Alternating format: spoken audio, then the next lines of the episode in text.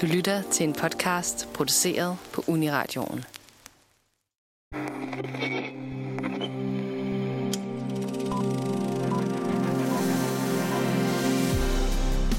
Det er blevet december, og det betyder gløk, pebernødder og film foran pejsen. Men hvad er en julefilm egentlig? Skal den handle om jul, eller er det nok med falsk sne og bjælleklang på soundtracket? Vi dykker ned i et par klassiske og måske ikke så klassiske julefilm for at svare på præcis, hvor meget jul der skal til i en film, før at den kan kaldes en certificeret julefilm. Velkommen til Filmmagasinet Nosferatu.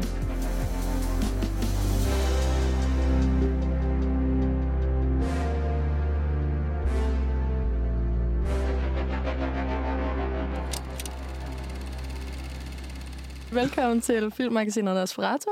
Jeg hedder Sif, og i dag har jeg Sara og Det er så så.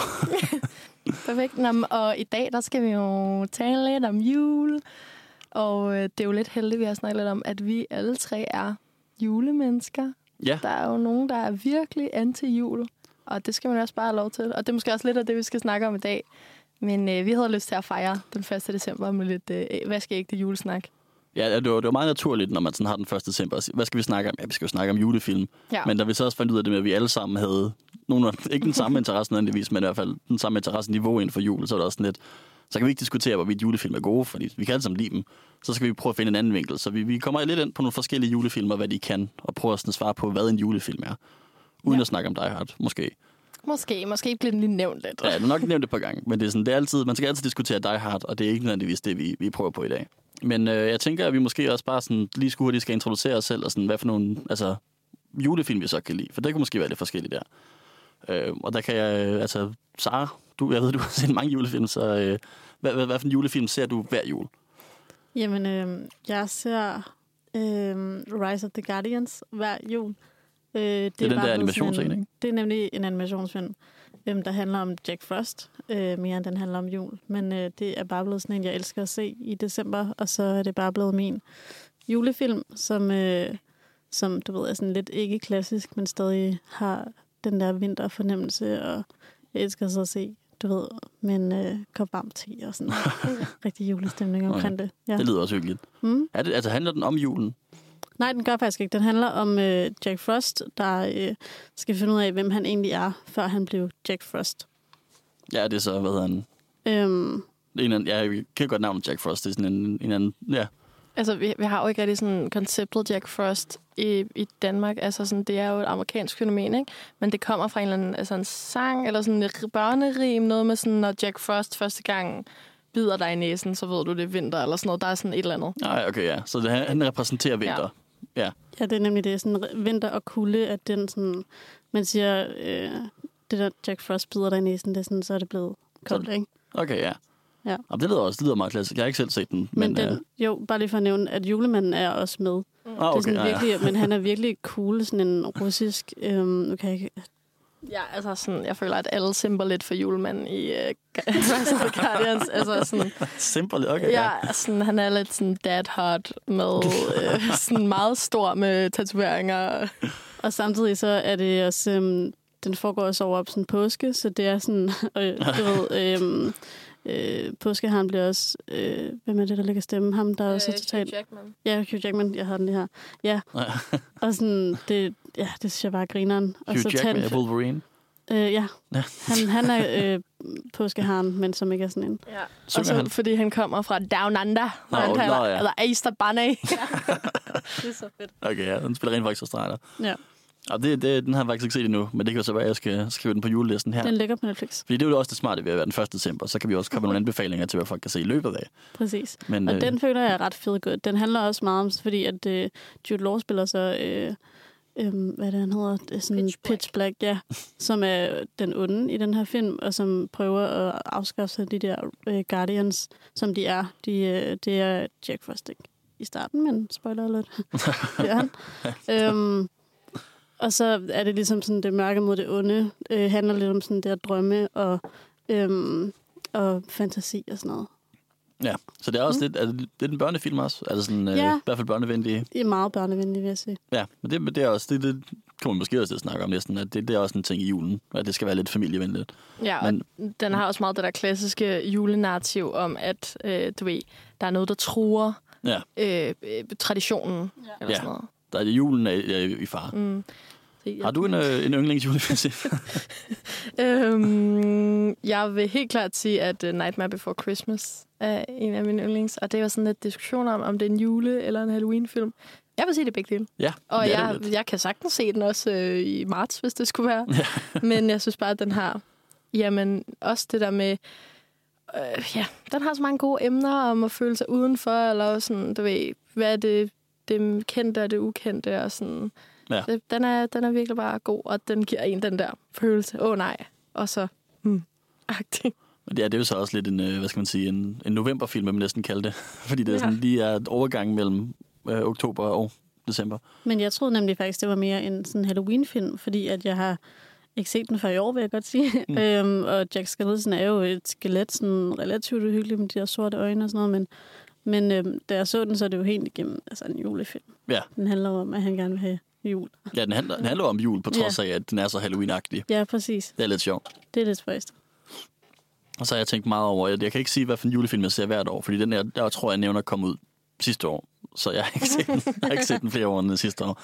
Uh, men The Green Knight var en, der virkelig talte til mig, um, som er et, et uh, David Lowry har instrueret den. Det er sådan et arturiansk digt uh, fra, fra 1300-tallet, uh, som han så har filmatiseret. Og det er sådan, den er, den er svær at anbefale, fordi altså, den er vildt prætentiøs og åndssvag på en måde, jeg rigtig godt kan lide. Men jeg har også snakket med rigtig mange mennesker, som er prætentiøse og åndssvage, som ikke kan lide den. Så det er ikke engang sådan, at hvis man er prætentiøs, så kan man lide den. Den er sådan unik prætentiøs. Men det Ja. kommer vi nok også ind på, men fordi jeg fattede ikke, hvorfor det var en julefilm. Den det, i jul. Gør den det? Ja. Det, det, øh, det, der starter med, at de alle sammen sidder hele det runde bord. Du ved, Ar- Kong Arthur og det runde bord, de sidder juleaften Nå, og har en, en ja, okay.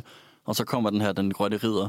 Mm. Øh, og så sker der så noget, hvor det sådan, du, at de ved, at konflikten starter igen om præcis et år på næste juleaften. Så den foregår sådan fra juleaften til næste Det juleaften. er med i uh, Lion, ikke? Eller hed den det? Øh, jo, Dev Patel. Ja, ja, præcis. Ja, han, han spiller øh, ja, Gawain, eller Gawain, eller hvad fanden. Og det er sådan en stor diskussion, hvordan man udtaler det navn, hvis man har læst engelsk. Øh, Ja. Men, men han spiller, ja, ridder, og det er bare, altså, det er en virkelig, altså, det er en meget langsom, meget visuel film, men jeg var virkelig sådan hæsblæst af, hvor, hvor god den var. ja.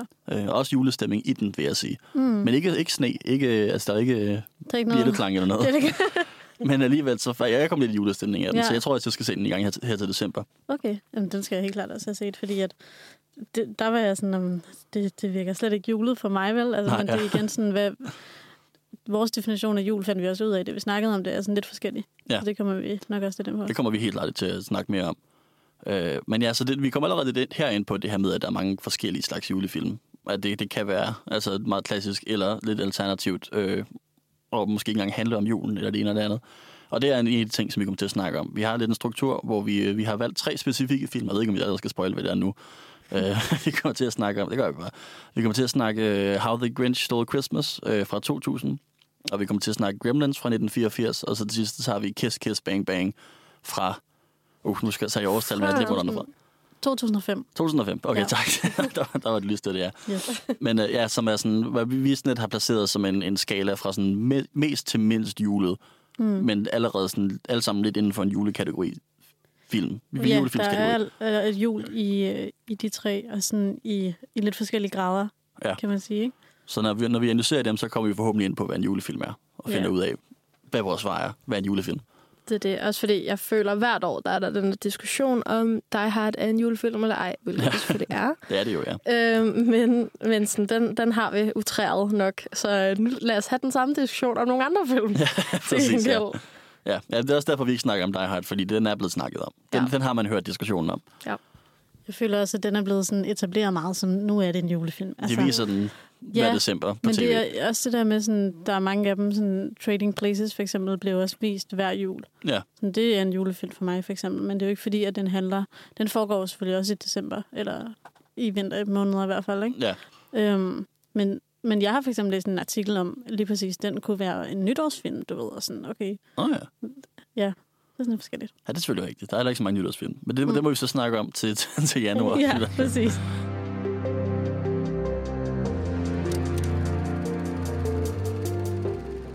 Men vi starter med at snakke om How the Grinch Stole Christmas, som jeg har lyst til at kalde The Grinch hver gang. Men The Grinch er den nye.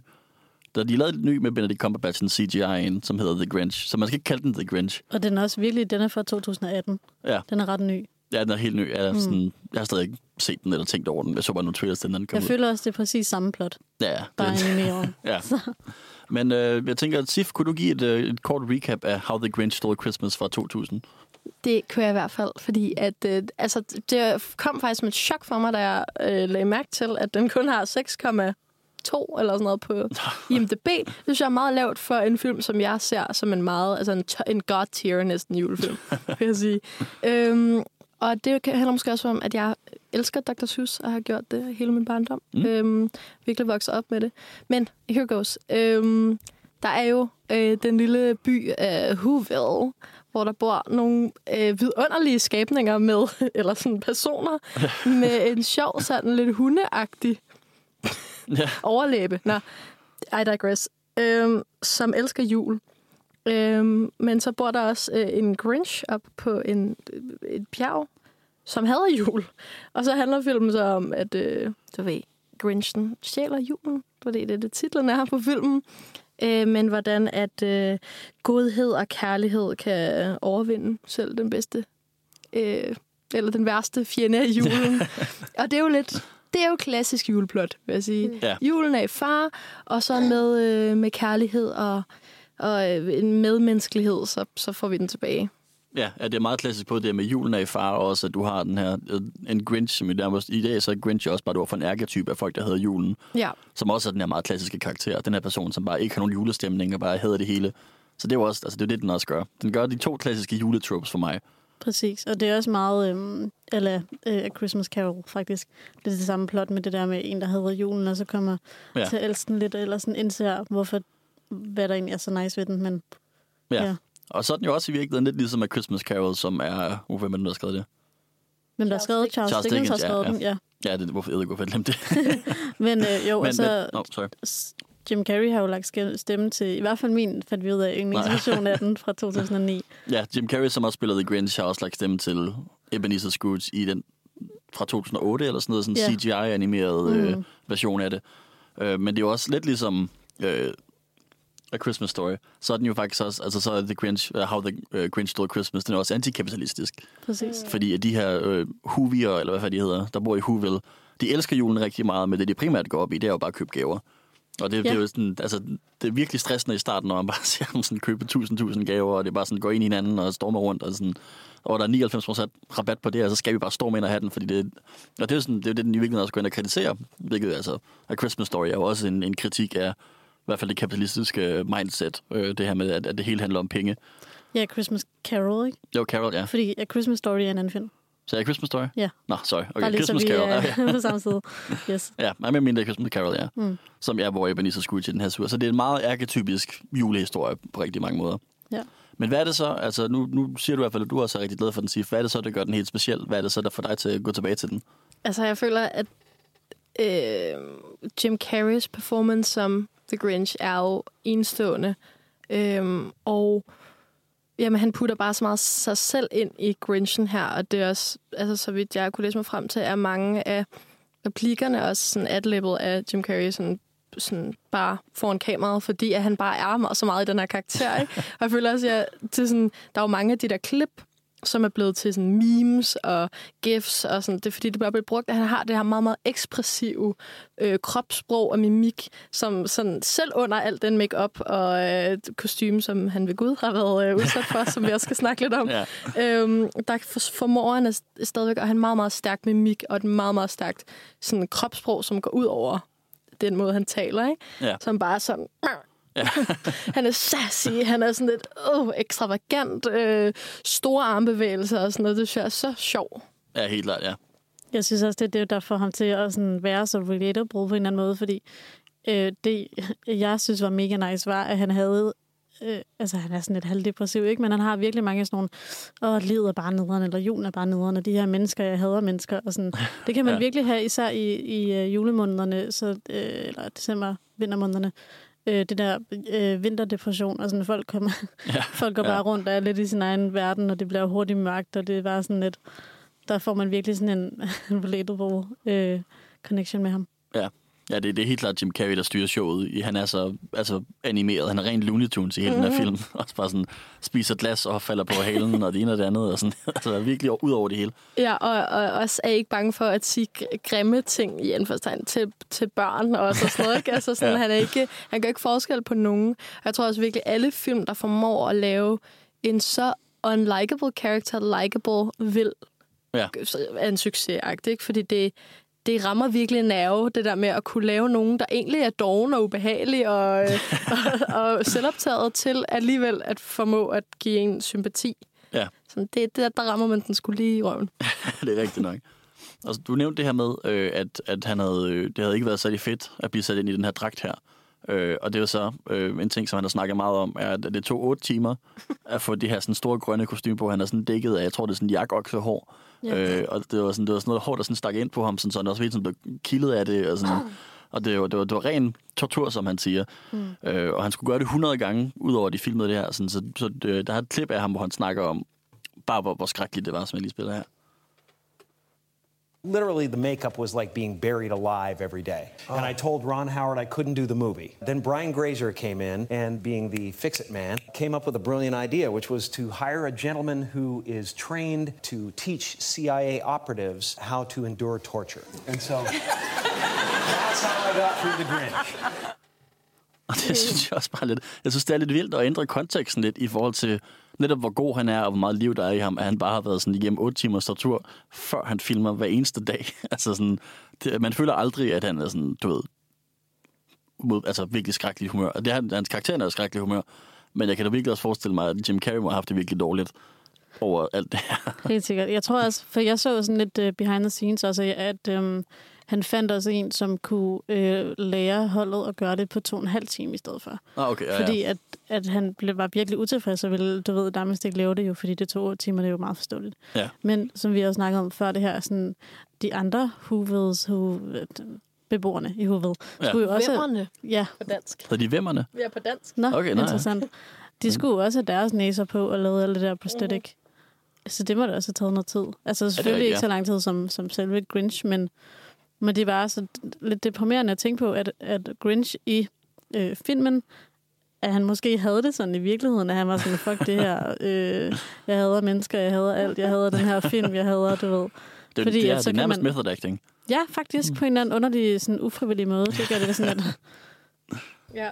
Men det, og det, der så jo gør, ligesom både, at det bliver sådan en, en, en, en trope, men også det, der fungerer så godt, er jo så, at de har modsætningen til Grinch. Altså modsætningen ja. til kynismen og modsætningen til øh, vreden og øh, selvoptagetheden, det er jo så embodied i, i Cindy Lou Who, Ja. som er den her lille pige med som, sjove som, hår. er, som er den eneste, der ikke skal have øh, makeup i ansigtet. Ja. Hun har et normalt ansigt. Nej, hun har jo også sådan en der. Nej, hun har ikke en næse. Nå, har hun ikke Nej. det? Nej, det er faktisk, um, apropos min behind the scenes video, øh, så fik hun ikke lavet en næse, fordi at det var en del af, øh, det var imod reglerne at give hende sådan noget på ansigtet, når hun var så lille. Så det kunne de ikke, og så prøvede de at skrive det ind i historien. På et tidspunkt er der sådan en scene, hvor at borgmesteren, tror jeg det er, der er sådan, øh, du er bare ikke øh, voksen nok til at forstå det her, du har ikke engang fået din næse nu, så det var Ja. bare noget, der ja, mm. kommer med alderen. Og det bliver de nødt til at skrive ind i det, fordi sådan, hvorfor har hun ikke en næse, ligesom alle andre, men det er så... Ja. Både fordi hun ikke må i virkeligheden, og fordi at, Ja. ja. i filmen, så er det fordi man... Men ja, de skriver det lige ind, ja. Hmm. Men, men det er rigtigt, hun er sådan den virkelig arketypiske, du ved, også det der med sådan et barn, barn, der elsker julen. Men samtidig så er hun også, altså fordi hun elsker julen, men hun er også, julen er forkert, der er ikke noget galt endnu. Fordi hun er den eneste, der sådan indser, at alle går bare mere op i, i gaver og kapitalismen, end de gør kærlighed og deres familie og sådan noget. Ja. Så hun prøver også det at vende sig imod det, og det er også derfor, hun så ender med at gå op til Grinchen. Hvilket, altså, filmen handler jo virkelig næsten om deres venskab, eller du ved, sådan, det her med, at han har, har lukket alle døre, og hun sådan stadigvæk går op og banker på. Det er jo sådan det, som er den centrale historie, det er. Ja, der er jo sådan en scene, hvor at Grinchen har klædt sig ud som julemanden og øh, terroriserer byen om natten, stjæler alle gaverne og sådan noget. Og så vågner, da han er inde i Cindy Lou Who's hus, der vågner hun og går ned, og han gemmer sig bag juletræet, og hun er så overbevist om, at det er julemanden, der står bagved. Og så spørger hun så, øh, Santa, sådan, kan jeg spørge et spørgsmål? Hvad er meningen med julen? Og sådan igen, som du også siger, altså det, er sådan, det er ligesom hende, der er den eneste, der ser der ikke bare blindt ligesom følger, Ja. øh, Nå, men det er godt, julen er god, og der skal vi have gaver, og det skal man bare. Og sådan, det er en meget fin scene. Og det er jo så der, hvor at, øh, han første gang begynder at nære nogle følelser, fordi at øh, hun beder julemanden om ikke at glemme Grinchen, Ja. når, Ja. når julemanden udløber gaver, og det var altså det, er, det er altså sukkersødt, men det er også bare, altså det er virkelig effektivt på en eller anden måde. det er simpelthen sådan, ja, men altså, ej, hun, er, hun er så altså, kær på den der rigtig klassiske Ja, hun har bare sådan totalt stort hjerte, og Ja. ja. man kan bare mærke det, hendes søde lille pigestemme og hendes virkelig mærkelige hår. Men sådan, Ja. altså, alt omkring, og så er det Taylor Momsen, der, der spiller hende, hvilket jeg synes er super sjovt, for hende kender jeg øh, så fra Gossip Girl. Er hun ikke også hendes band, nu? jo, Ja. og hun, hendes band, hvor hun øh, spiller rockmusik, ikke? Så det var, det var sjovt at tænke på, imens jeg sad og så den, ikke? At det er sådan, Ja. At hun spiller bare det største, det sødeste, ja, lidt. Ja. Ja, hun er virkelig gået væk fra den. Det må også være lidt svært, det der med, sådan, når man er børneskuespiller og gerne vil være rockstjerne. ja. Men ja, altså, jeg, jeg, vidste, jeg, jeg læste også bare først op på hende nu her, for jeg vidste ikke så meget hende. Jeg vidste bare, bare sådan, okay, hun er børneskuespiller, hun blevet til noget. Og det var sådan, alle hendes billeder, der står hun bare sådan med altså læderjakke og solbriller og sådan basgitar, eller hvad det er, bare sådan til totalt rock ud. Det er ikke det, man forestiller sig, hun vokser op til. Nej, men på den anden side, også, altså, det virker som om hun er kommet ud af det på en god måde. Altså sådan et rockband ja. er jo vel en god ting, altså fordi man hører til de der børnestjerner.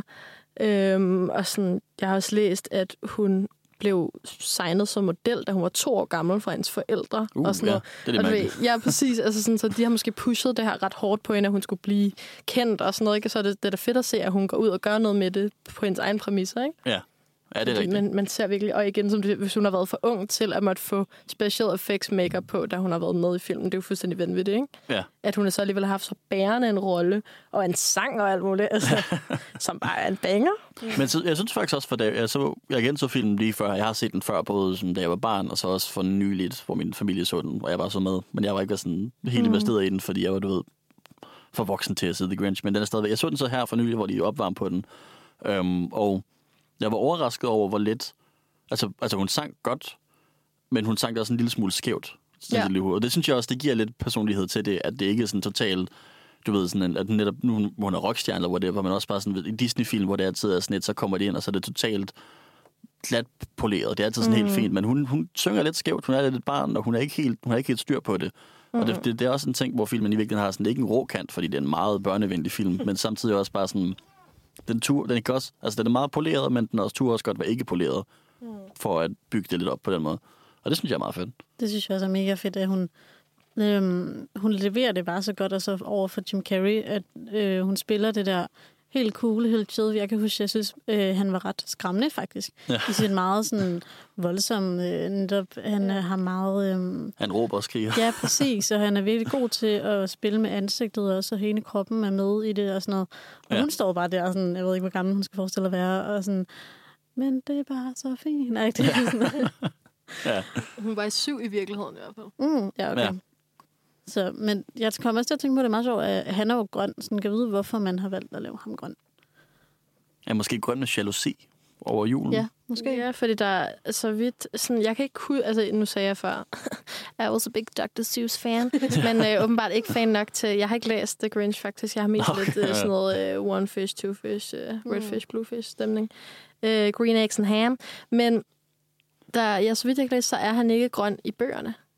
Er det ikke? Nå. Øhm, så Han, sådan, han er grøn i animationsfilm. De lavede en animationsfilm i 60'erne, Mm. som var sådan den første Grinch. Og der var han i hvert fald grøn, for jeg har set billeder fra den. Og hørt, det er også der, den der sang, hvis man kender den, sådan, You're mean one, den kommer fra den Ja. animation. Så det er måske der, de opfandt, han var grøn. Det er måske en Frankenstein-situation, hvor ja, de ændrede farven i filmatiseringen. Ja, det kan være. den har virkelig...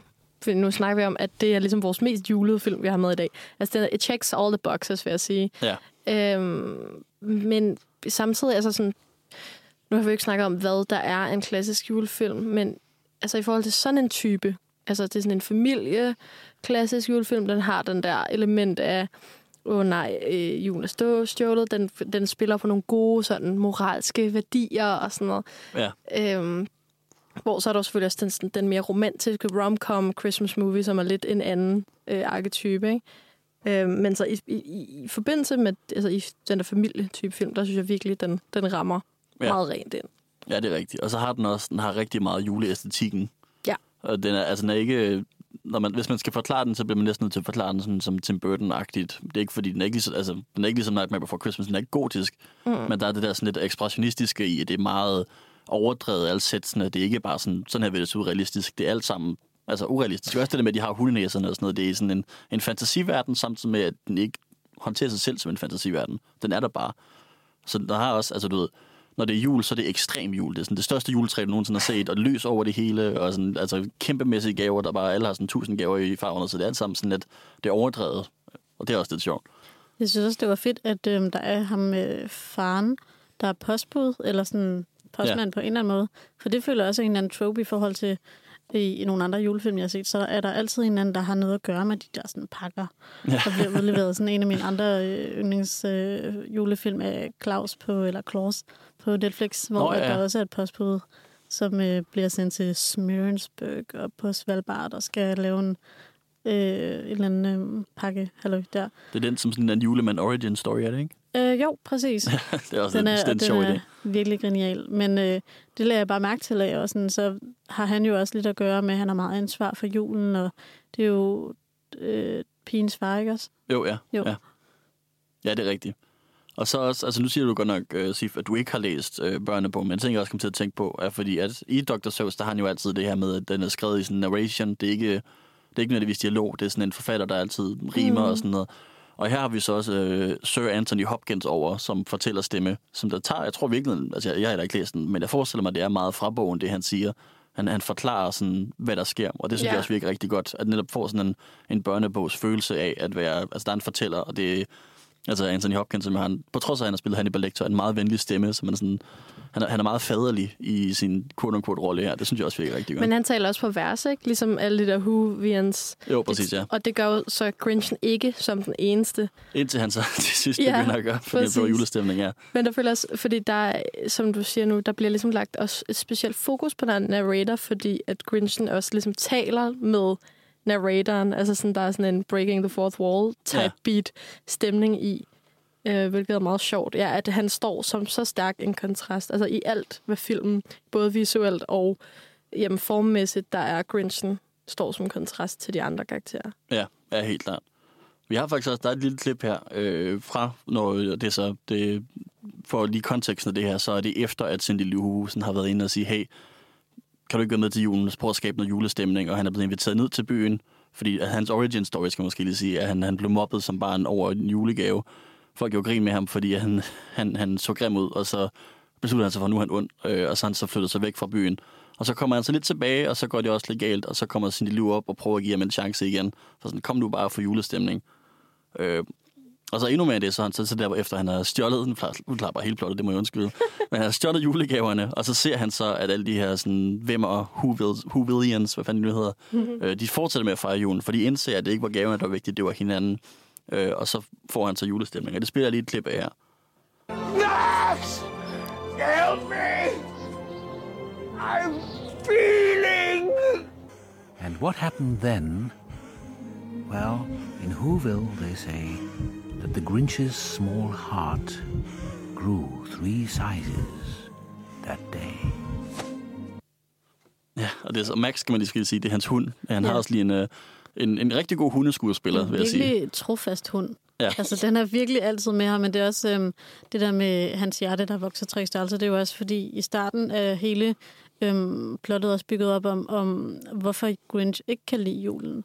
Ja. Og der får man nemlig den der origin story om, at han er, er blevet mobbet af, af de andre i, øh, børn i skolen og sådan noget, fordi han ser så anderledes ud, og, og det der med, at han, han gerne vil væk med alt sit hår, så han prøver at barbere det af, og så, så ser det, det også ja. åndssvagt ud, og så bliver han bare mobbet endnu mere af de der ting. Og så... Øhm, er, er det ikke også Cindy Lou som, som begynder at stille folk spørgsmål, og sådan, hvad, hvad ved du om The Grinch? Mm. Og sådan, hun jo, går ja. ud på. Ja, så det er virkelig sådan en prøve at lære The Grinch bedre at kende. Ja. Ja, den handler meget om hans, det er sådan en karakterpiece på ham, om hvem han er, og hvorfor han hedder julen. Ja, men jeg føler også, hvis man kigger på den med moderne øjne, og det ved jeg godt, at det er der mange, der måske ikke vil med, men sådan, det er lidt wack, ikke? Altså, det er sådan lidt, ej, hvor er det sådan for sådan der, du ved, den der pige, han godt kunne lide, der var bare en anden, der fik hende, og så derfor så beslutter han sig bare for at blive ond.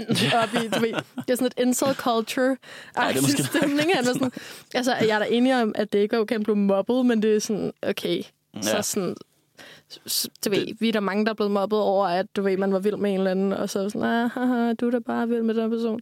Jeg, jeg, sådan, jeg flyttede ikke ud af byen og på et bjerg op sådan der, du ved, svor til at ødelægge julen. Og det gjorde du ikke? Nej, det kan jeg jeg, gjorde ikke. det Det kan nå til Jeg tror lige, ja, hvis, jeg kan altid nå det. Men det er måske også noget af det, der gør det til en børnefilm, føler jeg. For det er der meget sådan Ja. en, altså ikke for at, men det er der bare meget sådan noget, så går folk ud i en eller anden ekstrem, og sådan, "Jamen, så hader vi bare alt, så skal det bare være lidt... Ja, helt klart. Øh, især det der med, øh, at der er en, en fortæller også, gør meget børneagtig, børnevenlig. Ja. At man ligesom får sådan en historie, ligesom jeg kom til at tænke på alle du ved, de gamle Disney-film, er sådan en bog, der åbner, og så velkommen til øh, ja, for rigtigt, længe ja. siden, eller noget. Eventyragtigt, ja. Ja, ja. Og det er så også, jeg vil lige sige, bare i konteksten, jeg ved ikke, om vi snakker om hende, men det er det så med, når der er noget barn, der blev han mobbet af ham, der senere bliver borgmesteren. Ja, og der var præcis. så en, en, en dame, en pige på det tidspunkt, som, som var smask forelsket i ham, på trods af, at han var grøn og mærkelig. Ja, hun synes nemlig, han var så.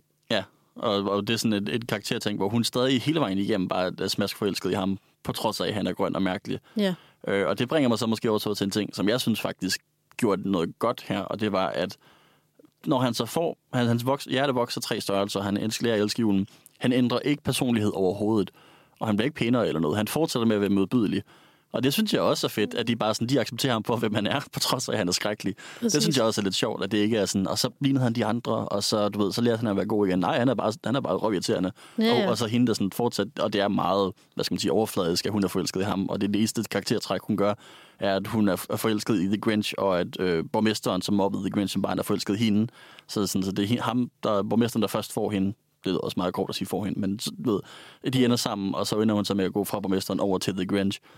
Og det er det eneste karakter, jeg kun får i virkeligheden. Men det her med, at hun er forelsket i ham for, hvem han er, synes jeg også er sjovt i forhold til, at i et eventyr vil man måske netop have gjort det, at du ved, hun blev forelsket i ham, da han blev pæn eller et eller andet, men han bliver aldrig pæn. Han er bare grim og, skræ- og skrækkelig. Ja, det er Og sådan det- lidt Shrek. Øh, Lidt Shrek-agtigt, ja.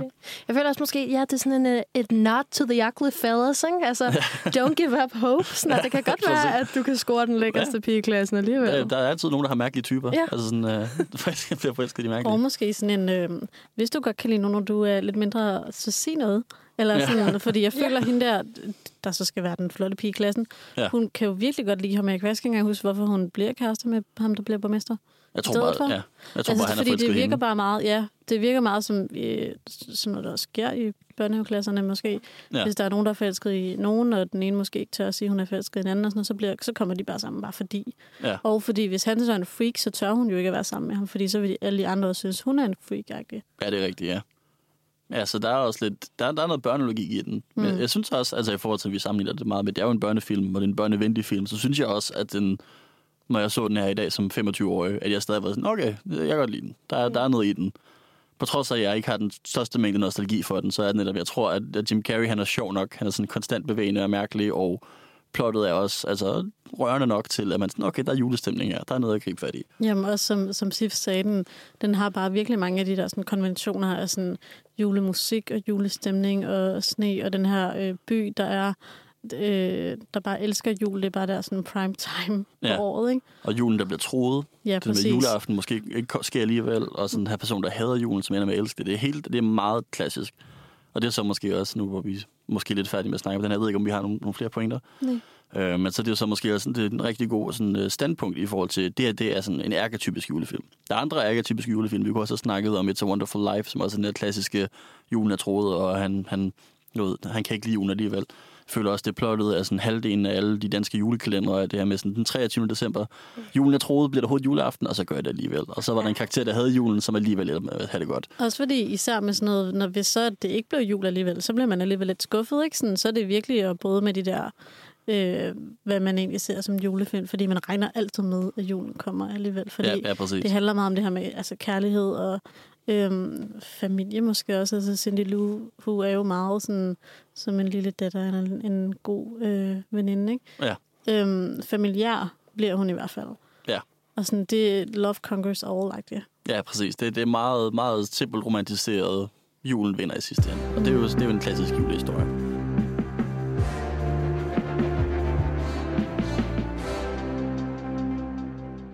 Men nu skal vi jo så over til en, en, en film, som også er julet, men ikke så julet.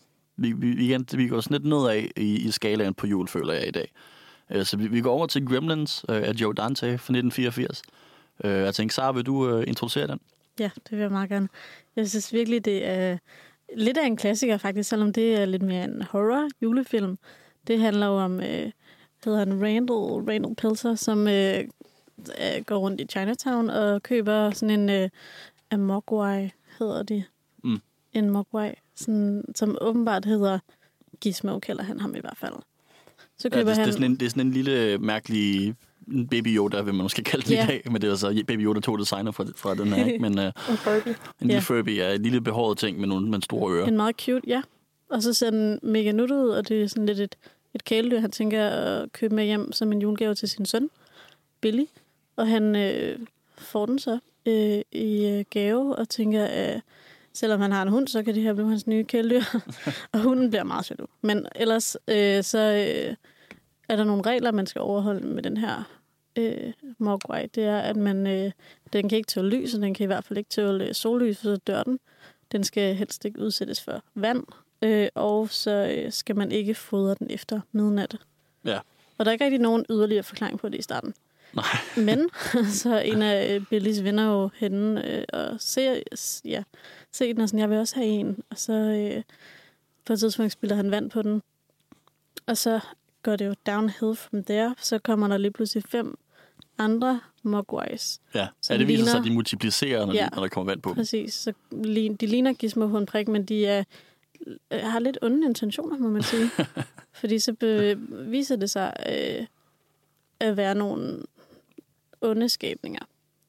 Og Ja. så øh, har de åbenbart øh, hængt hunden op i sådan julekæder på et tidspunkt, og sådan...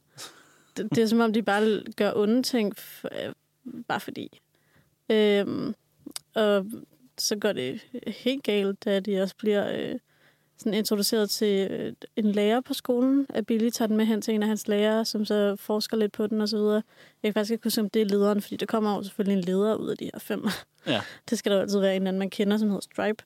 Ja, som som er er- den primære gremlin. Ja, præcis. Primære onde gremlin. Ja, og det er faktisk også sjovt, det der Gremlin, det kommer åbenbart fra en, en anden sådan drunk, der hele tiden spiller lidt med i filmen om, øh, man tror, at han snakker i toger, men så snakker han om sådan nogle gremlins, der kommer og er onde og vil overtage det hele og sådan noget, og så viser det jo sig Ja. at være rigtigt. Ja, ja, det er rigtigt. Det er sådan lidt en konspirationsteoretiker, skøre type i byen. Ja. Og det var også fordi Gremlins, altså det kommer fra 2. verdenskrig, øh, historisk set. Mm. Det var sådan et, et begreb, der blev brugt omkring, altså i virkeligheden, det, og det er så også derfor, det måske passer til jul, at det er en slags nisser. Øh, Ja. Men det der med, sådan, hvis der sker nogle problemer i din motor på dit fly, hvis du er i, altså i krig, så er det den gremlin, der var inde og ødelægge det. Mm. Så det er sådan nogle små, små trolde, der render rundt og ødelægger det hele, og så man ser dem aldrig. Og, sådan. og det er jo også det er meget klassisk nisseagtigt, det med, at nisser laver ballade i julen. ja. Øh, så det er også derfor, altså, når de så kommer de her Gremlins, de er jo ikke sådan, altså det, det er en gyserfilm, som du siger, men den er ikke skræmmende, fordi det er jo ikke sådan, Den er de lidt står... horror altså, Den er det horror, ved- Ja. men, men det er ikke sådan, at de står bag døren med en kniv og lige ved at stikke det ned. Altså, Nej. de, de, de vil hellere lave ballade, end de vil dræbe folk. Men de dræber da hende der, Mrs. Diegler. Ja, ja Gør de de? dræber nogen. Ja. Et par stykker, men uh, Fordi det er sådan, og det er jo, det er jo bare fordi, at det, hun fortjente det så også, fordi hun var lidt ond, men sådan, hun er Disney-skurken. ja, præcis. Det var meget tavle. Men, øhm, men så, så er de også bare går rundt i byen og sætter ild til alt, og sørger for, at der ikke er noget strøm og internet. Og, Ja. Jeg ved ikke, hvornår er internet, men... Ej, øhm, ja, og så øh, bliver de jo ved med at lave flere af dem, så der lige pludselig er enormt mange, så de ligesom indtager øh, Kingston Falls, hvor de bor. Og så er det jo, øh, altså den er jo ikke altså, lavet af Steven Spielberg, men han, er jo, han har været med til at producere den. Øh, og han har også en lille cameo i den, tror I det?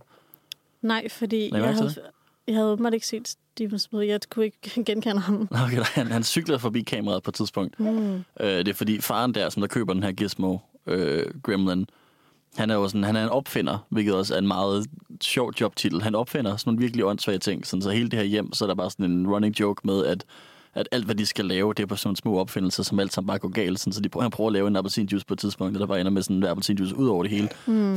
det er sådan virkelig dårlig opfinder. Men han tager så også, han, over julen, så tager han den her opfinder convention, hvor det sådan er en masse opfindere, der skal ud og gøre en masse forskellige ting.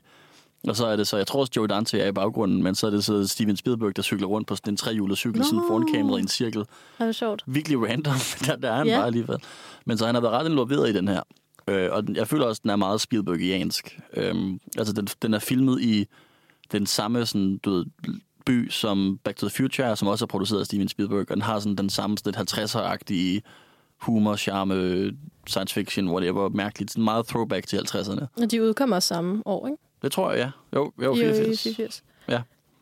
Øhm, ja, jamen, at den har virkelig det der Spielbergske glimt i øjet. Ja. Og vi talte nemlig lidt om før, øh, at der er jo... Det er jo lidt mærkeligt, at Gizmo, som er den originale Mogwai, bliver ved med at, eller sådan fortsætter med at være god, selvom de andre er sådan lidt onde, hvis man kan sige det på den måde. De er jo mere sådan kaotisk neutrale, vil jeg sige.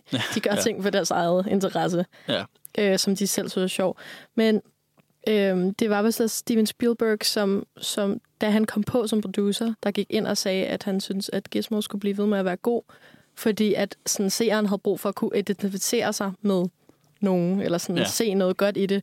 Og Joe Dante har så senere været ude og sige, at det var 100% derfor, at den, den blev så godt modtaget, at, at det er gået så godt for filmen. Ja, den er ret det ikonisk. valg. Altså Ja. i hvert fald særligt i Amerika, måske mindre i Danmark, men der er sådan, det, folk elsker både Gizmo og Stripe, der er primære Gremlin. Altså, den er så god. Ja. Ja. Altså, jeg elsker Gremlins. Jeg vil sige, nu, nu sagde jeg, at uh, Nightmare Before Christmas var min yndlingsjulefilm. Jeg vil sige, at uh, Gremlins ligger som en close second. Ja. Det, jeg har ikke set den så meget. Jeg har set den et par gange, og så så jeg den igen også lige herop til. Mm. Øh, men det er også, altså den er så... Og, jeg, og, og nu skal vi måske også snakke om, hvorfor den er julet. og Den foregår over julen. Ja. Fantastisk juleæstetik. Virkelig den her klassiske 50'er arkitektur. Og bare sådan, det er meget, meget, meget kunstigt sne. Det er bare asbestos, de har hældt ud over det hele. Men det er stadigvæk, det giver en charme. Øh, og så du ved, altså julepynt over det hele, og det ene og det andet. Og det, det hjælper rigtig meget på det. Øhm, og ja, altså virkelig bare sådan en, en altså sådan en, en rar 50'er nostalgisk film på en eller anden måde.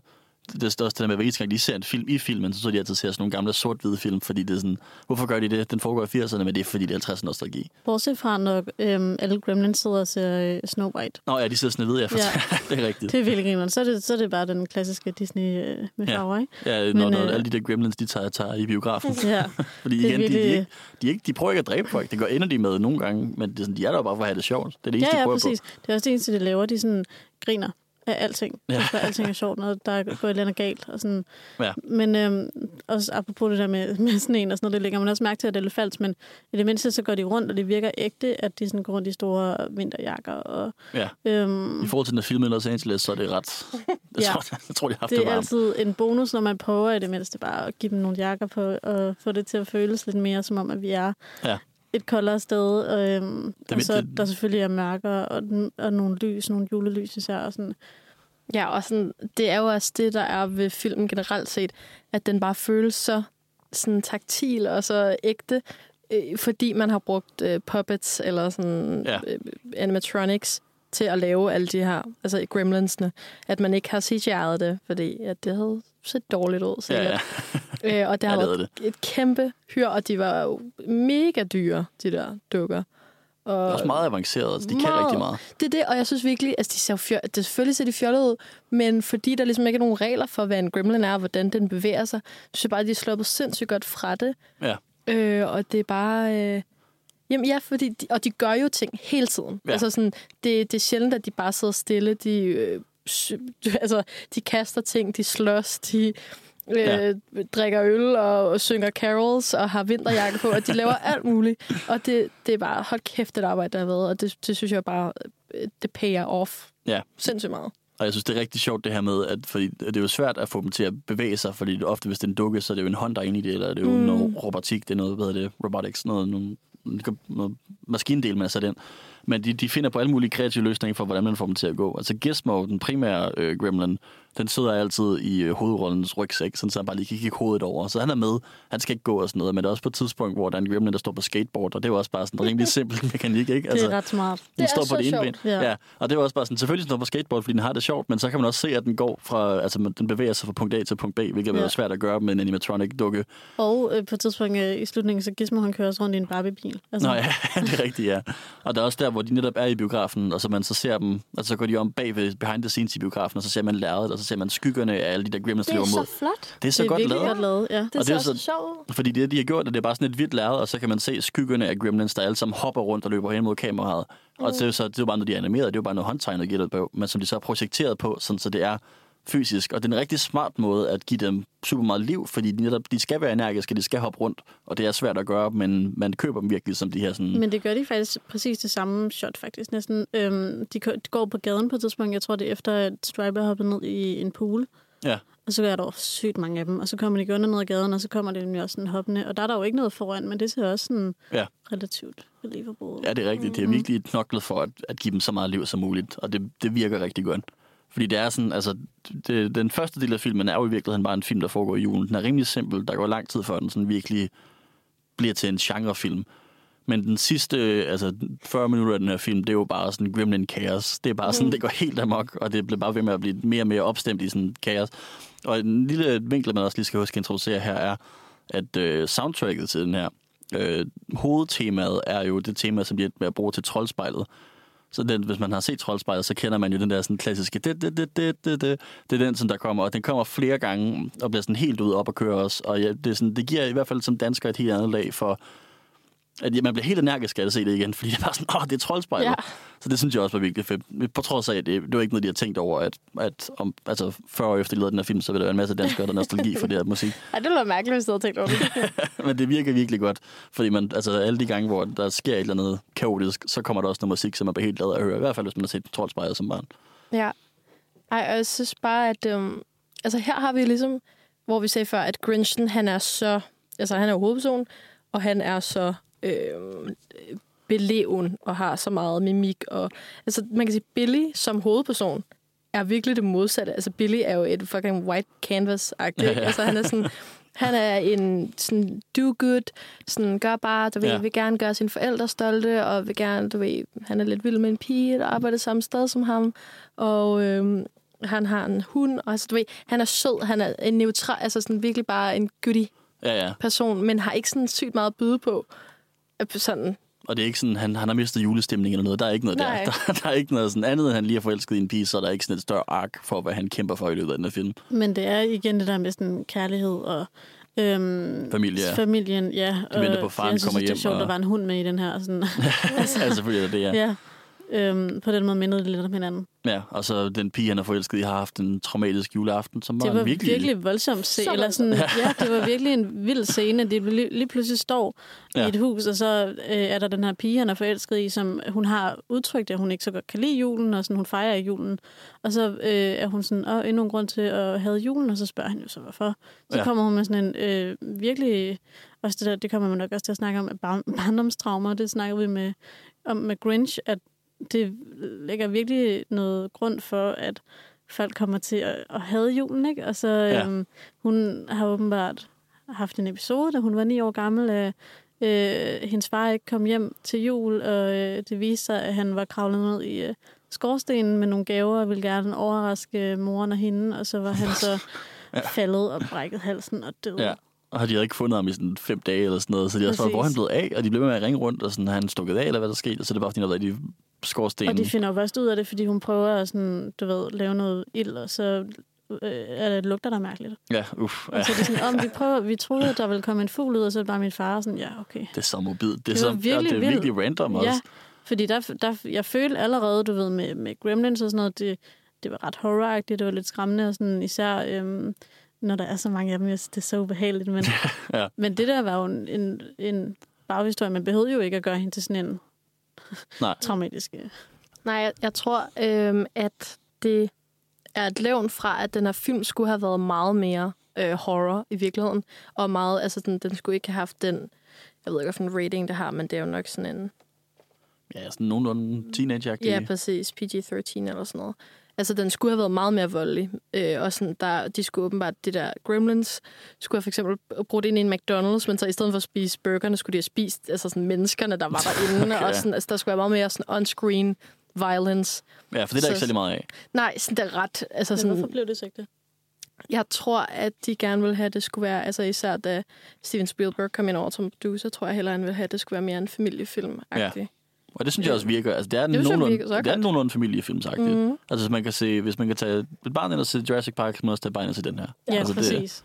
Det, Det, det, er og sådan, det gør det måske deromkring. også lidt mere julefilm. Det er i hvert fald lidt mere, øh, sådan, fordi jeg føler også julefilmene, man ser i december skal være meget sådan familiefilmagtig. Ja. Det er noget, man kan se med lidt flere mennesker, og sådan, som vi også kommer til at snakke om, er Kiss Kiss Bang Bang. Øh, nok ikke lige sådan en, man ser med familien, men, men Nej, ja. altså... Øhm, men det er den her, den kan man sagtens se. Ja, helt klart, ja. Mm. Det er sådan, ja, det, der er god julestemning i den. Der er en lille smule juleplot. Det er ikke det samme, hvor den primære plot er det med Grinchen, der mister Nej, julestemningen. Men der er også igen det med kæresten, som hader julen. Øh, der er nisserne, gremlins, der, had, der ødelægger julen. Der er det ene og det andet. Så det centrerer lidt omkring det. Den holder lidt mere fast i det der med juletemaet. Ja. Men det er sådan, hvis man, altså, hvis man ikke er den største sådan, julefilmsfan, og man ikke skal have, at det bliver for hvad hedder det, gennemvedet af, af julefølelser, så er det også et meget godt bud, fordi på et tidspunkt, så bliver det bare et kaos. Mm. Og, og sådan et sjovt, cinematisk kaos, der bare eksploderer ud over det hele. Jeg elsker man- også, at du sagde tidligere, sådan, hvis, man, hvis man selv er lidt en Grinch, Ja. så er det her sådan en film for dig. Ja, og hvis man ser lidt den Grinch, så er den næste film, vi kommer til at snakke om, også Især, rigtig meget en film for ja. dig. Men øh, det kommer vi til lidt senere. øhm, jeg har også lige et kort lille klip her, øh, hvor i at faren øh, han, han snakker om de her regler, som vi etablerede senere med, hvad man gør for en Grinch. Og det er ham her. Øhm, altså i virkeligheden, det kan måske snakke bagefter klippet, men jeg synes, han er en ret god karakter, ham faren der, fordi han er aldrig ond. Nu, men jeg forventer nogle gange, at han sådan skulle til at blive du ved, den taglige far eller et eller andet, sådan, det er ikke rigtigt. Men han er meget supportive. Han er bare en virkelig dum opfinder. Men det er så, spiller lige klippet her, så kan vi snakke om det bagefter. Number one, he hates bright lights. We know that. But you got to keep him out of the sunlight. Sunlight will kill him. Number two, keep him away from water. Don't give him any water to drink. And whatever you do, don't give him a bath. And probably the most important thing, don't ever feed him after midnight. Og der kan man jo så også godt høre, øh, altså den her gremlin, der sådan chirper lidt i baggrunden, laver sådan nogle små lyde. Jeg skal måske også lige sige, virkelig random, lagt stemme til uh, Howie Mandel. What? Kigger væk to meget blank på mig. Ja. Howie Mandel lagde stemme til øh, den her lille gremlin her. Øh, den primære gizmo gremlin. Nå. Øh, jeg ved ikke hvorfor. Men han gør det jo fint nok. Altså man køber det som sådan en lille dyr, der laver mærkelige lyde, men det, det er Howie Mandel, der gør det. Hvor sjovt. Øhm, men ja, og der er så også, altså jeg synes også, at, en, altså bortset fra, nu snakker vi du nævnte hendes navn, jeg kan ikke huske, hvad hun hedder, men hende der er den taglige dame, Nå, Mrs. Diggle. Mrs. Diggle, ja, som er sådan, hun, hele hendes plot er sådan, at hun gerne vil dræbe hovedrundens hund, Ja. basically. Det er faktisk, et, altså det er jo også et random. Det er lidt dystert. Men, men hun er sådan den eneste menneskelige karakter nu, og jeg prøver at tænke over det i hvert fald, som sådan er direkte ond i den her film. Fordi folk er relativt venlige. Altså igen også det her med, at faren kunne sagtens have været en mere tavlig far. Det kunne sagtens have været et eller andet med, at der var noget distance mellem ham og sønnen. Men han, altså på trods af, at han ser sådan lidt, han ligner en tavlig far som skuespiller, tror jeg. Måske det er derfor, jeg forventede det. At skuespilleren han er sådan en meget stor, klassisk, arketypisk far, der var sådan, du skal ikke komme og tro, du... Men samtidig så har han jo selv en virkelig mærkelig karriere, så det er måske også, han er bare lidt random. Og jeg synes generelt, at folk bare er meget flinke i den her film overfor hinanden. Bortset fra hende der, som simpelthen er så urealistisk ond. Bare sådan, jeg vil dræbe en hund. Jeg har ikke nogen motivation for det, men det vil jeg gerne. Og det er så, det er så helt hendes karakter. Meget, men jeg, jeg føler faktisk, at, at den rammer ind under en anden arketyp, altså den her familieforhold mellem faren og sønnen, hvor at man får lidt fornemmelsen af, at det er sønnen, der skal egentlig keep the family going, fordi de ikke rigtig tjener nogen penge, forældrene. Ja, Øhm, og, sådan, men det, og det kunne de godt have spillet mere på, været sådan, at det var mere, fordi der er jo faktisk lidt i starten om, at de, der er nogen, der bliver smidt ud på grund af hende mystiket af deres udlejer, og sådan, du ved, øh, og, og vi er for sent med huslejen igen, og sådan, der er nogle toner af, at det ikke går dem så godt økonomisk og sådan noget. Det føler jeg altså det kunne de godt have malket mere. ja det er rigtigt. Øhm, så er det mere den dynamik, der er. Ja. Ja, fordi hun er jo lidt en, lidt en, en Grinch, en Scrooge-type, mm. ikke? Jo. Men hun får aldrig det øjeblik, hvor hun lærer at elske julen. Hun bliver bare dræbt. Det er måske også et statement i sig selv. Ja, men også øh, det her med familiedynamikken, at moren er jo også sådan, du skal ikke fortælle din far, at den der ikke virkede alligevel. Sådan, at hans opf- opfindelser, han tror jo, at hans opfindelser er de mest geniale i hele verden. Ja, Og han er prøver, ubrugelige, og de er virkelig dumme. ja, han prøver at sælge dem til Gud at være mand, og, men, men de er bare ubrugelige, og, og hans kone og hans barn kan godt se det, men han er selv sådan, nu prøver vi bare noget andet. Vi skal lige have fikset den der, bla bla bla. Ja. Øhm, men øh, ja, det er også det er sjovt, ikke, at de ikke bare sådan, det kan du, det kan du ikke. Du bliver nødt til Ja. at... Altså, men, Fordi øhm, de elsker hinanden. Ja, ja, det er og det. det er jo igen det der med sådan kærlighed, og så er man godt nok ikke lige ærlig på, på det punkt, men så elsker man hinanden og støtter hinanden. ja. Ja, det er rigtigt. Ja, jeg, jeg føler, hvis man skal snakke om de der klassiske juletropes, som for eksempel er sådan noget med en aversion mod øh, det materielle og sådan noget. Altså, jeg vil sige, Gremlinsene er jo en, øh, en parodi på mennesker. Ikke? Altså, de er jo mennesker uden over jeg. De er jo de går kun efter egen glæde og instinkt. Ja. Og de vil bare, øh, du ved, grine på andre folks expense og, du ved, frose i, i materielle goder. Og det, og det ved jeg, at, at det var meningen med det, at det skulle være en parodi på mennesker. Men så det føler, jeg, der, der når den lige at ramme, øh, også tjek den boks af, vil jeg sige. Ja, det er Julen. Ja, Men det handler også meget om øhm, øh, ham, ham, der egentlig ejer øhm, Gizmo til at starte med. Han vil jo faktisk ikke af med den. Nej. Men øhm, han, så sælger han, jeg tror, det er hans barnebarn eller et eller andet, sælger den så alligevel, fordi de har brug for de penge, som ham øhm, faren tilbyder for den. Han gerne vil købe den til sin søn, ikke? Ja. Øhm, og så kommer han tilbage i slutningen, ham der, øhm, der så havde den i starten. Og, s- han har jo egentlig stjålet den på noget. Men, og så siger jeg, du har bare gjort med den, som, som resten af sådan, samfundet har gjort med sådan, naturen. Ja. Altså udnyttet den og behandlet den dårligt. Ja, det er virkelig sådan en slap to the face. ja. Øhm, Samtidig med, altså, så siger han så, og så anerkender han jo så sønnen der, som du gjorde det faktisk. Du kunne måske godt være værdig til at have, have Gizmo på et tidspunkt. Mm, Så det er også, der er en lille sød moral der, synes jeg. ja. Det er rigtigt. Det er også, at det ikke er sådan den vildeste samfundskritiske film, men der er lidt. Altså, der er, der er, en, der er en nuance der. Jeg kunne også godt lide, at den, det var en måde at binde det hele sammen på, fordi ellers så kan den nemlig godt stikke i virkelig mange forskellige retninger. Man tænker sådan, hvorfor?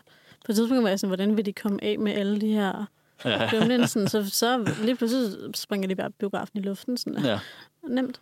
Jeg synes også øh, faktisk, at det, det er rart, at den slutter med, at de ikke får lov til at beholde Gizmo, fordi sådan på en eller anden måde, det vil være lidt uværdig slutning, hvis det var sådan, nå ja, det er, jeg kan godt se, at I, I skulle lige lære det, eller sådan noget. Jeg synes på en eller anden måde, det er sådan, at de, de tager sig selv, altså universet tager sig selv alvorligt ved at sige, at det er for farligt, og at Gizmo skal være der. Ja. Og han tager Mogwai tilbage ind til, at måske der kommer en dag, hvor han føler, at, at de kan håndtere den. Har du nogensinde set toeren? Jeg har set Thor, men det er faktisk mange år siden, men jeg ved, at mange synes, at den er bedre. Ja. Inklusiv øh, Joe Dante. Ja.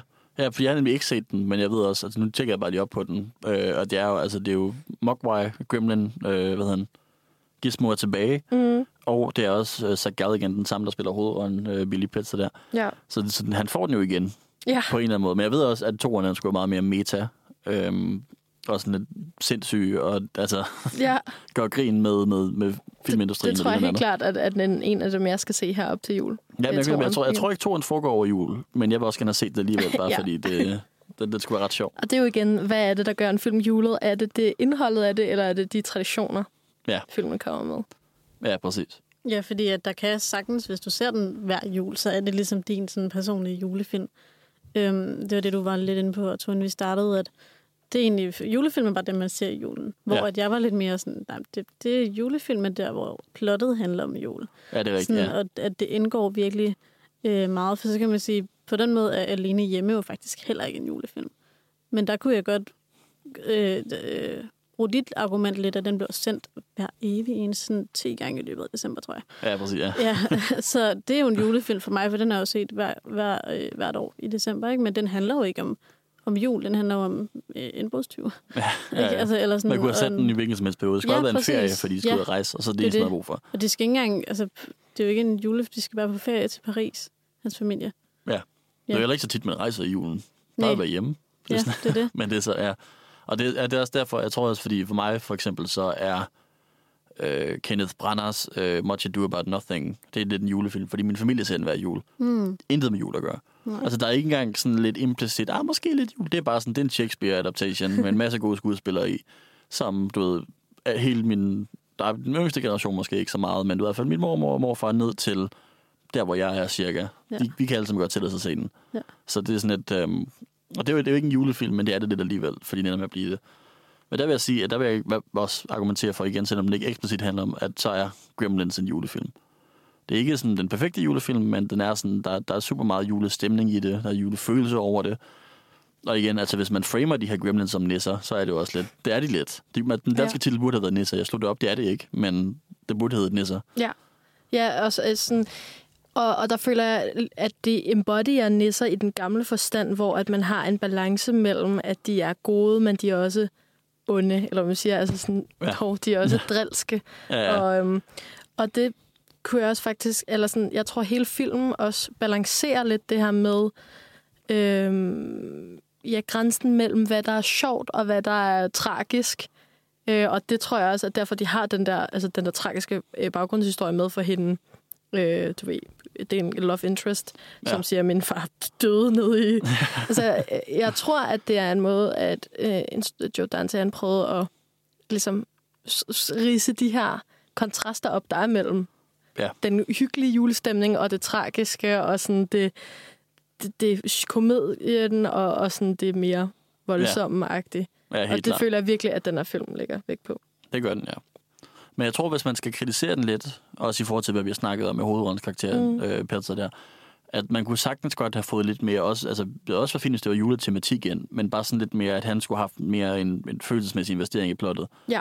Altså, hvor man enten kunne have gjort det sådan, så han havde mistet julestemningen, eller hvis han var investeret i, at hans kæreste, eller han, han prøvede at blive sin kæreste med, havde mistet julestemningen. Mm. Sådan, så der var lidt et forsøg på at blive julet der. Ja. Det kunne faktisk have givet den en god nuance i, nuance i forhold til at være en julefilm. Også bare generelt, at hans karakter måske ikke er den mest spændende del af den her film. Ja.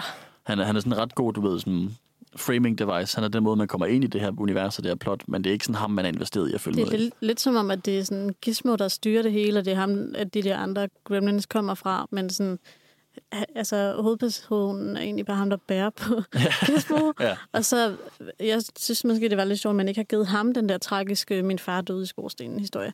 Ja. At det så er hans øh, kæreste eller hans øh, love interest.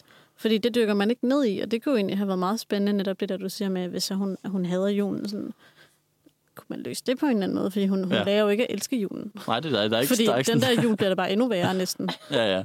Der er ikke det øjeblik, hvor de så alle sammen sidder der omkring juletræet, og du ved, hun er måske sammen med deres familie, fordi de har en klassisk jul, og så lærer hun lidt at have det godt igen. Sådan, nej, det er bare sådan... Altså, de overlever, de er gode venner, men det er ikke sådan en, en juleagtig slutning. Der mangler juleslutningen. Ja, ja, faktisk. Jeg tror måske, det er der, hvor man sådan kan sige, at det er derfor sådan, ikke helt en julefilm. Mm. Fordi den har bare en filmslutning, ikke en julefilmslutning. Mm. Det er ikke sådan, åh, oh, julen er troet på den 23. december, men så lykkedes det alligevel at fikse den den 24. ja. Det er ikke det plot. Nej. Ja, de, de fejrer det så godt nok den 25. i Amerika, men stadigvæk, du ved, sådan deromkring, ikke? Jo. Men, øhm, men ellers, altså helt klart en, en juleanbefaling, også hvis man gerne vil se en alternativ julefilm, vil jeg sige. Helt sikkert. Jeg synes, det var, jeg synes, det var hyggeligt, og jeg kan også rigtig godt lide den der 50'erne nostalgi. Det der sådan, øhm, der går tilbage til, hvordan det var dengang, alle kørte gamle biler og traktorer og det ene og det Præcis. andet. Og al teknologien følte sig 50'er-agtig. Det er, sådan, mm. det, det, det, er et godt univers at være i, selvom 50'erne selv var skrækkelige, så det er sådan, den, den visuelle del af det er meget fed. Ja. Så vi, vi snakkede lidt om den der øh, danske Netflix-serie, eller var den dansk, eller var den norsk? jo, jeg Ja, er dansk. Nisser. Nej. Øh, apropos sådan, nisser som et fænomen, der er øh, ligesom ikke godt, ikke nuttet, sådan mere sådan old Nordic nisser. Ja. Men øh, det er ikke, fordi vi behøver at snakke om den mere sådan, det, det er fedt nok at se de der adaptation, ligesom det der, vi snakker om, at julemanden ikke nødvendigvis heller er god, øh, sådan ren, ren god, eller sådan hyggelig, men også kan være sådan fuld af konsekvenser og mere sådan nøjeren. Øh, så, men den der nissen var forfærdelig, altså den skal man ikke se. Okay, ja. Den så jeg sidste år. Og, og, men også, øh, at den nisser, det var også omkring sådan nogle søde, små øhm, øh, væsner, som blev til sådan nogle grimme, voldsomme væsner. Okay, ja. Samt Altså, det er næsten det samme. ja. Må de godt spise efter midnat? Det var altid Jeg efter har midnat. ingen idé. Kan du huske det? det snakkede øh, vi. nej, Nej, det, jeg, kan ikke huske det, men det er så rigtigt, det der. Altså, det er jo virkelig det største plothul. Det er jo altid efter midnat. Ja. Og jeg kan se inde på MDB, der er nogen, der har skrevet, at sådan, det er også noget, de kommenterer på i toeren. Ja, det ved jeg godt. at, at de sådan, at crewet ind under Goofs på MDB står der, at det var, øhm, de snakker om, haha, det er sjovt, det der med efter midnat, fordi det er jo altid efter midnat et eller andet sted i verden, hvor jeg sådan, nej, nej, det er jo altid efter midnat, punktum. altså Hele sådan, verden. Ja, det der, kan hvor du du ikke er. sige, du, så er det sådan noget fem timer efter midnat, okay. Ja. Altså sådan, 12 timer efter midnat. ja, Ja, ja. Det, det, det, det, det giver jo ikke nogen mening. Men jeg, men jeg tror også, lige den sidste ting, er, jeg synes faktisk også, det er meget fedt, det der med, at det altid, altså man må ikke få dem efter midnat, fordi der sker dem sådan lidt, der er en, nærmest også lidt ligesom Grinch, en børnelogik i det. Ja. Altså det er sådan, de, de er overnaturlige væsener, men de er ikke logiske væsener. Det er sådan, det, der er noget, ikke bare fantastisk, men sådan meget simplistisk fantastisk. Der, de må ikke, der må ikke komme vand på dem, ellers så multiplicerer dem. Mm-hmm. Men multiplicerer dem, det giver jo ikke nogen mening. Det er jo ikke termodynamisk logisk, men whatever. Altså Ja. det er fantasy, det, er- det er magi. Ja, og der skal være tre regler, ligesom i eventyrene. Ja, ja, præcis, ja. Ja, og så, så det er også det med, altså de tre regler, de, de spiller jo sammen ind i plottet, og det er selvfølgelig også meget klogt, det må, må skrive et manuskript på, men det er jo også meget simpelt, fordi så ved man jo godt det der med, okay, de kan ikke tåle sollys. Uh, hvordan vinder de over dem til sidst? Altså, det, Jeg kan også øhm, huske, at jeg, jeg sad og var sådan, det er sjovt det der med, at de ikke kan tåle lys, fordi de er jo egentlig udsat for okay meget lys, men sådan, det er Ja. kun sollys, der dræber dem. Ja. Og så sjovt nok hver gang, at det er dag, der er de jo ikke, du ved, ude. Nej, ja. Det foregår over en nat jo. Ja, og det øh, blev jo også skrevet, altså den regel blev jo skrevet ind, fordi at man netop havde de her puppets, og de kunne godt se ret kluntet ud, så hvis man hele tiden kunne holde dem i mørket, Nå, eller i forholdsvis mørke, så var det meget nemmere at få dem til at se realistiske ud. Hvilket igen, jeg fucking værdsætter så meget. Altså, ja. i dag i det CGI-helvede, vi lever i, sådan, gør det, altså ligesom de første Alien-film, ikke? Hold de aliens ude af lyset, gør dem mere uhyggelige ved, at de er så stoiske, og du ved ikke, hvor du har dem, og sådan, Ja, Jurassic Øhm, Park. Ja, ja, men Ja. jeg så sige selv med CGI i Jurassic Park, der Mhm. holder de jo også T-Rex'en i skyggerne hele tiden. Ja. Det virker, altså det hjælper det rigtig meget. Jurassic Park har nemlig kun 14 minutter med dinosaurer på. Ud Ja. af, jeg ved ikke, hvor lang filmen er, faktisk. Ja, ja, præcis. Det er Men- meget let, men det er effektivt.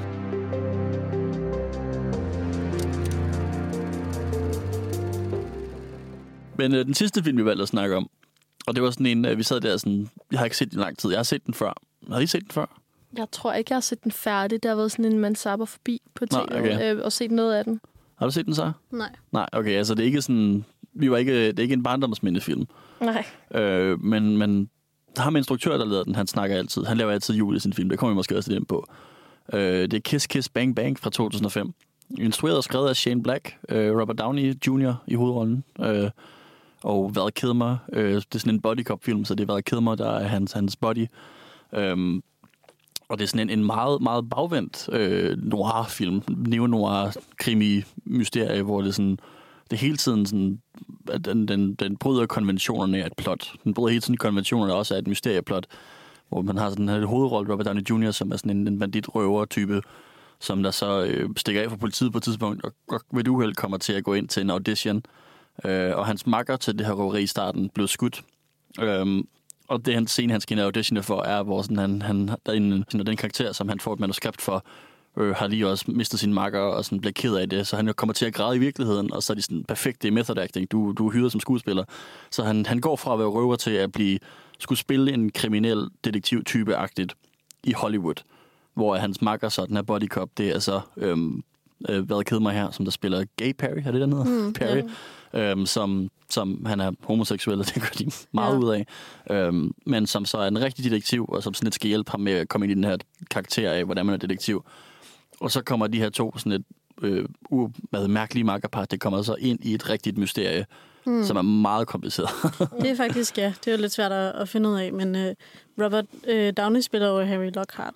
Ja. Og, og en af de første ting, man lægger mærke til, er, at han er sådan lidt uh, upålidelig fortæller. Sådan, han fortæller historien om sådan, det her, hvad der skete jul sidste år. Ikke? Det er det ikke det, den Ja. ja. starter med. Og så, øhm, imens han fortæller, så nogle gange er han sådan, åh, oh, undskyld, det er mig, der har glemt et eller andet. ja, ja. Så spoler, så stopper filmen lige, så spoler han lige tilbage, så skal han lige fortælle noget mere. Og sådan, Ja, der, er- der, det er ret hurtigt, at den der fjerde væg bliver brudt så hårdt, så der ikke er mere væg tilbage. Det er det bare åbent. Det er ja, sådan, præcis. fordi han snakker bare til publikummet hele tiden og siger, mm. sådan, det er jo også lidt kedeligt, og det er ikke lidt åndssvagt, når film gør det her. Vi må prøve at gøre noget andet. Og sådan, den er meget, meget, meget kæk-smart. Den er meget sådan, øh, attityderig. Ja, og det er jo sjovt, når vi har talt så meget i dag om konventioner inden for julefilm. Altså, den her film øh, bryder mange konventioner. Går også ind i nogle konventioner. Ja. Men, øh, men det er altid det er spændende, når film bliver meget self-aware om, at de gør det og ikke gør det. Fordi nogle gange kan man også blive sådan lidt, Nå, men hvis du selv siger, at det her, det var... Øh, det ved, nå, det var, det var godt nok, hvad man forventede var. Så er man sådan lidt, ja, jamen, hvorfor gjorde du så ikke noget andet? Og sådan noget. Men jeg, Ja. jeg, jeg synes, den slipper godt udenom de værste skær i forhold til det. Jeg synes, det er rigtig sjovt, at han bryder den fjerde væg. Og sådan, øh, Robert Downey Jr., han er jo bare god til sådan noget. Altså at være den der lidt, igen, en kyniker, som vi har Ja. set nu i alle tre film, ikke? Som er sådan lidt, eller der var ikke nogen kyniker i Gremlins. Nej. Der Det var er, hende, jeg vil dræbe hunden. ja, det vil sige, hun er, hun er rimelig kynisk. Ja. Øh, men sådan, har den der lidt sådan sarkastiske afstand til verden, og, sådan, og det, det gør han jo bare pisse godt. ja, og han er meget også neurotisk også. Han er sådan mm. lidt, lidt ængstelig. Sådan, Han er meget skræmmende god til at spille den slags roller. Ja. ja, det er ikke sådan, altså, og det er jo så måske også, altså nu, øh, det sidste program, som vi lavede sammen som hold, det handlede om Marvel, Så snakkede vi om Iron Man 3, som også er lavet af den samme instruktør, og også skrevet den samme. Og også meget julet. Også meget julet foregår også julen, også Robert Downey Jr. Og det er også der, hvor Iron Man sådan lidt får noget, noget angst og noget PTSD og sådan noget, giver ham lidt der. Jeg føler også lidt, der er noget her i, at den her hovedrolle er meget sådan, mm. altså på en eller anden måde forsigtig, meget sådan skrøbelig i sin, sin personlighed. Samtidig med, at han også er, du ved, så, så kicksmart og så klog, og sådan, uh, han er også lidt anderledes, og han er sådan, not like the other guys, rigtig sådan, det, det er lidt noget self-insert, føler jeg. Det er sådan, det, min, min umiddelbare attitude efter jeg så den her film var sådan, jeg synes, den er virkelig, virkelig godt lavet. Jeg synes, den er virkelig, virkelig godt skrevet. Jeg tror, at Shane Black er rigtig irriterende at være i et rum sammen med. Fordi jeg, jeg føler, at det er sådan, den, han skrev en karakter, som lidt af sig selv, og som bare på en eller anden måde er så Altså blevet både sådan lidt sej, men også lidt, oh, der er ikke nogen, der forstår mig, og jeg har det hårdt, og det er sådan... Jeg tror også, hans hjerne kører lige så hurtigt, som, som den der film gør. Ja, jeg, jeg tror føler, helt klart. pacing er, er, er virkelig øh, top gear. Altså, Ja. fordi jeg kunne, det er jo lidt svært at følge med. Sådan, hvis du misser to minutter af den der film, så kan du bare ikke, så ved du ikke, hvor du er henne. ja. Ej, der var godt nok mange gange, hvor jeg tænkte... Altså, og det, nu er jeg også... Jeg er ret... Eller ikke ansigtsblind, for jeg vil ikke selvdiagnostisere, men jeg er rimelig sådan der... Jeg har meget svært ved ansigter, og jeg synes, alle mennesker i den her film lignede hinanden. Ja. Ja. Og jeg kunne slet ikke forstå, hvem der var onde, og hvem der var gode. og Jesus, sådan, ja, okay. ja. Så det er ligesom ud over det, og så, du ved, og det var en eller anden søster, og det var... Øh, du ved, også fordi der er mange, altså uden at spoil for meget, eller det må vi måske gerne, men der er flere døde blondiner i den her film. Ja. Og jeg var i tvivl, om det var den samme, eller om det var nogle nye, vi så. Altså, der var bare... Men det følte jeg også var lidt, det følte jeg også var lidt meningen, Ja. at man skulle blive i tvivl om. Ikke? Så det er jo selvfølgelig sådan bare gjort det, den ville. Mm. Ja. Men det er rigtigt nok, at selv da der er på et tidspunkt i filmen, hvor Robert Downey, eller han hedder også Harry, siger, øh, har du fattet det nu, eller sådan, har du forstået det nu, hvordan det der puslespil er... Ja, ja han, han spørger sådan publikummet, har I forstået, hvad twistet er, før Ja, vi forklarer, hvad twistet er? Ja. Og det er også lidt, lidt en Og attitude. der var jeg sådan, nej, please, fortæl mig det. altså, Det synes jeg også, altså det gør den også, men det er også bare, det er stadig svært at forstå. Det er sådan, Mm. og igen, det er det der med sådan præcis, hvem er det, der bliver dræbt, hvem er det, hvorfor de bliver dræbt. Altså det, er det er jo det hovedsagen i et mord normalt. ja, Men for her der er så- så Harry selv og hans partner der, Gabe Harry, og så er der hans love interest, Harmony, Ja. som er lidt de tre hovedpersoner. Men så har Harmony nemlig en søster, og så kommer der hele den her ting med øhm, ja, detektivtingen, hvor at, øh, så øhm, Harry skal bare have den her rolle, eller skal øh, til audition på den her rolle som detektiv. Men så kommer øhm, Harmony lige pludselig, og hendes søster øh, har formentlig begået selvmord, men så er hun sådan, det er et mor, og vil du hjælpe mig med at løse det her? Og så fordi Harry godt kan lide hende, så starter han med at lyve og være sådan, ja, det vil jeg meget gerne. Ja, fordi han, han jeg er lavet, som om han er detektiv, ja. Ja, præcis. Hvor han i virkeligheden bare er, ikke bare er skuespiller. Fordi han er ikke rigtig skuespiller. Nej, han er jo røver. bare røver. Ja. Ja, altså det er sådan, og det er også, og det er også derfor, jeg er sådan, altså, jeg synes ikke, selve plottet var det stærke i den her film. Jeg synes, det var sådan, at den konstant overrasker en i, hvad der sker. Altså, det er ikke sådan en kæmpe actionfilm, men der er set pieces, der er sådan hele tiden, så sker der et eller andet visuelt sjovt, eller noget plotmæssigt sjovt, og den overrasker en hele tiden. Sådan holder hele tiden op på tæerne. Altså, men sådan, det kan godt være, at, at plottet kunne have været stærkt. I hvert fald ikke, ikke nødvendigvis stærkere, men bare sådan klarere, bedre forklaret. Sådan holde publikum en lille smule med i hånden, bare med hvem der er blevet dræbt og hvorfor og sådan noget. Men øh, jeg var stadig underholdt hele vejen igennem, bare fordi jeg synes, den er rigtig sjovt sat Også sammen. fordi de spiller ret godt, i hvert fald Robert Downey, fordi Ja. han har jo hele den her, øhm, de finder på et tidspunkt et, et øh, lig. Ja. Altså, og det er egentlig øh, ret sjovt spillet, det er også der, vi har et klip fra, ikke? hvor Jo. øh, Gay Perry synes, han er en idiot. Nej, hele spillet er... Ja, vi har et klip, hvor de har været... De, det, historien er, at de sådan har været ude, og så skulle de lave sådan, du ved, når man sidder i en bil og holder øje med nogle ting, og det er sådan for at prøve noget. Og det viser sig så, at det var et setup, at der er nogen, der måske havde sådan planlagt, at de skulle være der, for at de kunne se et eller andet. Og der er så en bil, der kører ud i vandet, hvor de så ved, at der er en, en kvinde i, som de så prøver at få ud. Øh, men hun er så øh, hun er så død, den her kvinde, øh, og for at få, få, få døren op på bilen for at få, få hende ud, så skal han sådan skyde låsen, men er, øh, Gay Perry skal skyde låsen, men han kommer så til at skyde den døde kvinde i hovedet. Mm. Sådan, så nu, nu, nu tror de, at de kan blive framed for det her mord, de ikke har begået, bare fordi de har en pistol. Øh, og så, så kommer der så et lille en, en kaotisk indslag her. What were you thinking? My $2,000 ceramic vector my mother got me as a special gift? You threw in the lake next to the car. What happens when they drag the lake? You think they'll find my pistol? Jesus. Look up idiot in the dictionary. You know what you'll find? Uh, picture me. No. The definition of the word idiot, which you fucking are. Og jeg synes, Det altså, er altså, mit yndlingscitat eller sådan en linje fra den film, for det var, det var så sjovt også fordi, at han står, at Harry har så smidt den her pistol i vandet, er jo ja. Så det, der er sket, fordi at han blev, gik i panik. Og han tænkte, fuck, hvis vi, du har skudt hende her i hovedet, så hvis vi kan blive filmet, så må vi bare af med pistolen, ikke? ja, ikke med beviset. Ja, præcis. Og det er sådan, den overrasker både i det her med, at, øhm, Ja, altså, at, at, du ved, for det første, han skudt ind i hovedet, er lidt sjovt, og så Mhm. også det her med, at han så med det samme kaster pistolen i. Godt citat. Altså, Men det er det jo. Det er, sådan, det er så random, at han lige har skudt ind i hovedet, og så bare sådan, shit, hvad fanden gør vi nu? jeg, jeg tror, jeg blinkede i den scene. Jeg fik det overhovedet ikke med.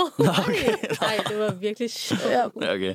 Men jeg vil sige, noget af det, der kan øh, tænde mig af på sådan nogle her film, det er, at jeg ikke kan lade være med hele tiden at tænke sådan, åh, det byråkratiske sådan, papirarbejde, der er, når politiet jo eventually skal blandes ind i det her. Og Ja, du ved, at jeg kan ikke være med hele tiden at tænke sådan, åh, jeg kan slet ikke overskue den der scene, hvor at politiet skal misforstå, hvem der har gjort hvad, og, Ja. og samtidig er jeg sådan lidt, men politiet bliver nødt til at blive, altså det giver ikke nogen mening. Men jeg synes, jeg, og en tredje trope, som jeg også er irriteret over, hvorfor ringer folk ikke bare til politiet? Altså, jeg ved, har jeg ikke også set en film, hvor at øh, vores hovedperson opdager en død person, og så i stedet for at ringe til politiet, fordi man har intet at gøre med den her døde person, er de sådan, fuck, vi må hellere gemme livet, så det ligner, at det er dig, der har gjort det. Hvor er det sådan, Hvorfor ikke bare ringe til politiet med det samme, sådan at der, der er jo intet, der peger på, at det er dig, der har gjort det. Men Ja, her medmindre giver du har tisset på livet.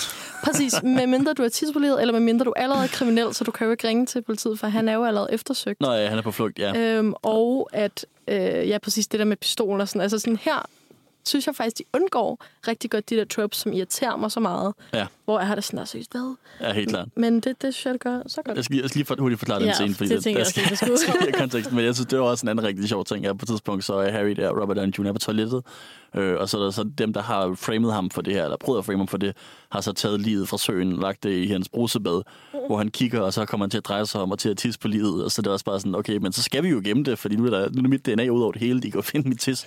Så det er jo også bare sådan, altså igen, det der med, at den konstant overrasker på sådan nogle virkelig random måder. Og også bare det der, at den gør det sjovt, ikke? Fordi normalt er det bare overhovedet ikke sjovt, at der lige pludselig ligger det samme lige i din bruser, vel? Nej. Altså, og så at han skal på toilettet lige pludselig, og så ser man sådan bag ham, at, der, at hun ligger der, og så vender han sig om, og så er man sådan, bare stop, bare vend dig om igen, og så altså sådan, hva- Ja. man ved heller ikke, hvordan man selv vil reagere, Nej, vel, ja. men alligevel, Nej, men også snart, det er også bare noget, vi skal snakke om. Altså, mænd sådan, har ikke nogen altså, knibekræfter. altså, snart, så lav der nogle kniveøvelser, hvis du ikke kan stoppe din pistrål med det hele.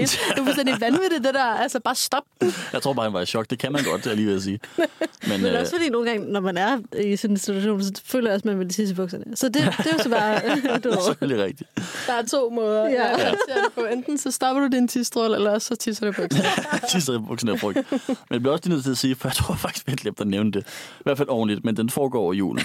Ja, Nå, ja. jeg tænker også, et vigtigt pointe er jo, hvor julet er den, når vi ikke engang har nævnt jul endnu. Ja, ja, ja. Jo, jo, jo, jeg sagde, at den, den starter med, at han er sådan, det her er, hvad der skete sidste jul. Ja, sidst, ja det er rigtigt. Ja. Vi er lige kort ind på det. Men, mm. men det er også derfor, at den Men er sådan... det, grunden til, at vi heller ikke nævner det så meget, er, fordi den handler ikke mere om jul end det. Nej. Så er der en masse soundtrack, ja. Øh, som er gode sange, men som lidt mere rappet øh, julesange indover, ikke? Ja. Det er og så så det, er der det, den og det, der er ikke noget sne, fordi den foregår i Los Angeles, så det er jo ikke sådan, uh, hvor er det juleidyllisk, men der er masser af julepynt i baggrunden, og de Ja, tager ja. også noget julefest måske, og sådan, altså der er noget, øh, altså hende der, Harmony der, hun er sådan, prøver at være skuespiller, men ender i virkeligheden lidt mere, jeg ved ikke helt, hvad hun var, men sådan lidt bartenderagtig. Ja, sådan et flaskepige Ja, ja, præcis. Og kommer også, også på et tidspunkt i sådan en meget, meget kort, øh, Meget, meget, meget kort sådan julekjole, hvor det var sådan bare med noget ved med på. Jeg vil sige, den Ja. er kort i alle ender og bredder. Ja, ja, ja. Der er virkelig ikke, der er Nej. ikke dækket særlig meget. Men det er så Nej. måske også meget heldigt, at det ikke er sne, så, fordi så har det jo godt nok været koldt. Er det her? Men, men det er sådan... Øhm, men øh, ja, altså, det, det, er jo ikke, den handler ikke om jul. Nej. Og det, det er også derfor, det er sådan den mindst julede julefilm, fordi den foregår i julen. Der er noget juleæstetik, der er noget, altså teknisk set, så kan man forbinde den til jul. ja. Men der er ikke engang sådan en, altså der er ikke engang nævnt julestemning. Nej, og Der- sådan, det er heller ikke nævnt, hvor den er i forhold til juleaften. Altså, Nej, det er ikke ja. sådan, vi kommer tættere på julen. Det er, Ja, eller sådan, nej, Det, det er den 24. december. Det er den 23. december, og julen er næsten ødelagt. Hvad gør vi? Det er sådan, nej, det er overhovedet ikke nævnt. nej, altså, det er ikke en del af det. Der er 10 mennesker, der er døde, og julen, den har vi glemt et eller andet andet sted. Ja, og det er, så også, altså det er jo det, som øh, Shane Black han ofte gør. Altså han elsker de her body comedies. Han har også lavet Lethal Weapon 1 og 2. Mm. Øh, og Iron Man 3 er også lidt en body comedy. Long Kiss Goodnight. Og Kiss Goodnight, han har også lavet The Nice Guy, som også er rigtig sjov, faktisk. Den kan jeg også rigtig godt lide. Den foregår også lidt over julen. Mm. Øh, og det er så det med, at han laver nogle body comedies, som altid er sådan lidt skæve, og altid lidt forvirrende i plottet, og altid sådan lidt kicksmarte. og som altid foregår over julen. Ja. Det er en ting, han elsker. Øh, og han, som han selv siger, altså der er et længere citat, som jeg ikke behøver at læse op det hele, føler jeg, fordi det er også lidt, lidt whatever. Men ja, det er, sådan, det er baseret på, han så en film, der hed øhm, Three Days of Condor, øh, hvor i det er sådan spionage, espionage, whatever, spionage, det er ikke et ord, det er sådan, det er som en grøntsag. Øhm, men det er sådan, det er sådan en spionfilm. en spionfilm, øh, som der så bare tilfældigvis foregår over julen, hvor han føler, at det giver det sådan en, på en eller anden måde en æstetik og en atmosfære, som han synes passer rigtig godt. Øh, og det er så også lidt det, han gør. Jeg synes også, den gør noget, at det, det ændrer filmens karakter, at den foregår i julen. Altså, det er ikke en del af plottet, men det er en del af filmens identitet, af hvad man får ud af det. At der er julepynt og juledekorationer og sådan noget. Øhm, Det er interessant. Det tænker jeg faktisk ikke over, fordi jeg glemte helt, at det var en, altså en jule, øh, film, eller at der var noget juletema over det. Ja. Fordi det kunne jeg slet ikke... Um, Ja, det, det er meget gemt, men jeg, tror, jeg synes alligevel, det har sådan lige, du ved, lige kanten. Det er sådan lige at putte noget krydderier i. Det er ikke en hovedingrediens, men det er, sådan, det er lige, En lille potpourri. ja, en lille smule, ja. Jamen, jeg synes, det er ret interessant, du siger det, fordi jeg har virkelig prøvet at tænke over, hvorfor er det, man har jul med i film, som ikke er julefilm. Eller så igen, hvad er en julefilm? Men altså, fordi jeg tænker meget, at ofte, at, en fi- at jul er med som en form for tidsmarkør. For eksempel, øh, film starter med, det her, hvad der skete sidste jul. Det fortæller også, at der er gået et år siden, Ja. at det er sket. Og sådan, det er jo måske meget fint at sige, at det, det giver sådan en eller anden form for rammefortælling. Øh, vi snakkede også om øh, for nogle dage siden, øh, Mean Girls foregår også på et tidspunkt i julen. Der er en scene, hvor det er jul. Og det føler jeg ikke er øh, med til andet, end at der er øh, nissepigekostymer. Og at, øh, at så ved vi, at der er gået tid. Altså hun har gået på den her skole et halvt år. ja. Og sådan, så jeg føler tit, at jul er med for at give en eller anden form for sådan... Øh, der sker noget. Det er også tit med i sådan nogle øh, sitcom-serier, altså for eksempel The Office, eller Brooklyn Nine-Nine, eller Friends, eller sådan noget. Ja, hvis der er en juleepisode, så har man en fornemmelse af, at der sker ting, selvom et, en sitcom jo sjældent bevæger sig sindssygt meget på den længere bane, ikke? Ja, ja, helt klart. Ja. Det er sådan en rigtig god markør, fordi du, sådan, du ved præcis, hvad for en måned du er i. Mm. Ja, det gør du så ikke, fordi det koster nogle gange, at der er juledekoration i november. Men det øjeblik, du ser et juletræ, så er det sådan, hey, okay, det er jul nu. Ja. Så ved man godt, hvor man er. Så det er en meget smart måde visuelt at, at erklære det tidspunkt. Mm. Det er rigtigt, og det synes jeg også, at det virker også lidt her. Øhm, men igen, det er ikke, altså, det er ikke en julefilm, Nej. medmindre man ser den i julen. Ja, det er det. men mindre man gør det til. Ja, medmindre man gør det til en julefilm, det kan man godt. Men jeg tror måske også, at du snakker om, jeg har faktisk ikke set den første Lethal Weapon, men du snakker sig om, at den måske er mere julet. Ja, fordi jeg synes nemlig, at øh, altså, den foregår meget omkring det her hus, hvor de bor i. Øh, nu kan jeg heller ikke hverken huske nogle af karakterernes navne eller Med whatever. Gibson og O.J. Simpson, er det ikke? Det, det, Det er sådan to... Øh, Det er også en Mel Gibson. med Gibson, er det ikke også O.J. Simpson, sådan de to mindst sympatiske mænd i filmindustrien? De gør det sgu ellers godt, desværre, på skærmen. Det, det, med Gibson er super dygtig, han er bare også et kæmpe svin. Det er Ja. super ærgerligt. Men, men den foregår i det her hus, som er sindssygt. Danny Glover. Danny Glover, Danny okay, Glover. nej, så ja. Jeg tror det var O.J. Danny Glover, han er okay. Ham kan vi godt lide. Ja. Så Ham håber jeg, jeg håber ikke, han har gjort noget galt. Øh, Jeg ved det ikke. Nej, vi har ikke greenlightet ham endnu. Han er still in the... Jury still out. Men der er ikke sådan en kendt retssag, hvor han måske har dræbt sin kone i det mindste. Så det er Mm, altid sådan en ja. god start. Ja, det er altid sådan, det, der er så bare en sæt for mænd. Fordi det er sådan... ja, O.J. Simpson i hvert fald, han er godt nok... Ja. Det er lidt fucked. Men det er så, ja. Ja, det, men, det tager vi en anden dag. Ja. øhm, men altså, det foregår i det her hus, der er sådan en kæmpe shootout, men som er sindssygt, altså amerikansk dekoreret suburban house med altså Christmas lights all over, og der, jeg føler, at det ikke nok er, er nævnt, og sådan, det er mere, der er en grund til, at det er julagtigt. Ja. Øhm, Så det er ikke bare sådan en baggrundsdekoration, det er en del af plottet. Præcis, også fordi jeg føler, at ligesom med øhm, Gremlins, der bruger de julen her til at lægge vægt på en kontrast, der er mellem nogle meget voldsomme scener og nogle meget sådan skuddrab voldsomt, Ja. og så julens syge. Og det føler jeg også er med Kiss Kiss Bang Bang. Altså bare titlen Kiss Kiss Bang Bang Ja. øh, er ligesom den her kontrast, der er mellem øh, det voldelige og det kærlige. Og også sådan, jeg føler, altså, jeg føler også, at Kiss Kiss Bang Bang handler ret meget om sådan grænsen mellem det uskyldige og det sådan skyldige. Ja. Både på altså, der, vold, men også sådan seksuel karakter. Ikke? Altså sådan, at hun er på den ene side den her pige, han har kendt siden de var børn, og sådan, der er en eller anden form for fin, sådan, de har sådan magisk øh, destiny, og så samtidig sådan, at hun bare er, øh, du ved, out there living her best life. øhm, øh, meget sådan seksuel også. Ja. Øhm, der er sådan, det, og hvilket jeg synes er en sjov ting, der sådan sker med jul. Det er lidt ligesom sådan, altså julesange, som har sådan et undertoner af sådan seksualitet og sådan altså Santa Baby og sådan noget. Ja, ja, Ja. ja. Sådan, der sker et eller andet omkring jul. sådan uh, naughty og nice, og sådan, der, der er en, en, en dualitet der. Det er rigtigt, ja. Men det er igen det der, vi har snakket om med, med børnefilm, at den her er måske ikke lige så Det ikke en børne- det børnefilmagtig er eller børnefilm. familiefilm, fordi at, at det nemlig har lidt mere seksuel karakter Ja. til det, ikke? Øhm, Ja, der er sådan, jeg, havde, jeg havde ikke rigtig tænkt over det igen, fordi jeg, jeg tror faktisk, jeg så den som barn. jeg tror, jeg så jamen, den som det ret kan man lille. da også godt, men altså... Det kan man godt, men jeg tror også bare, det er sådan nogle af de film, som min far viste mig, var den af den her karakter.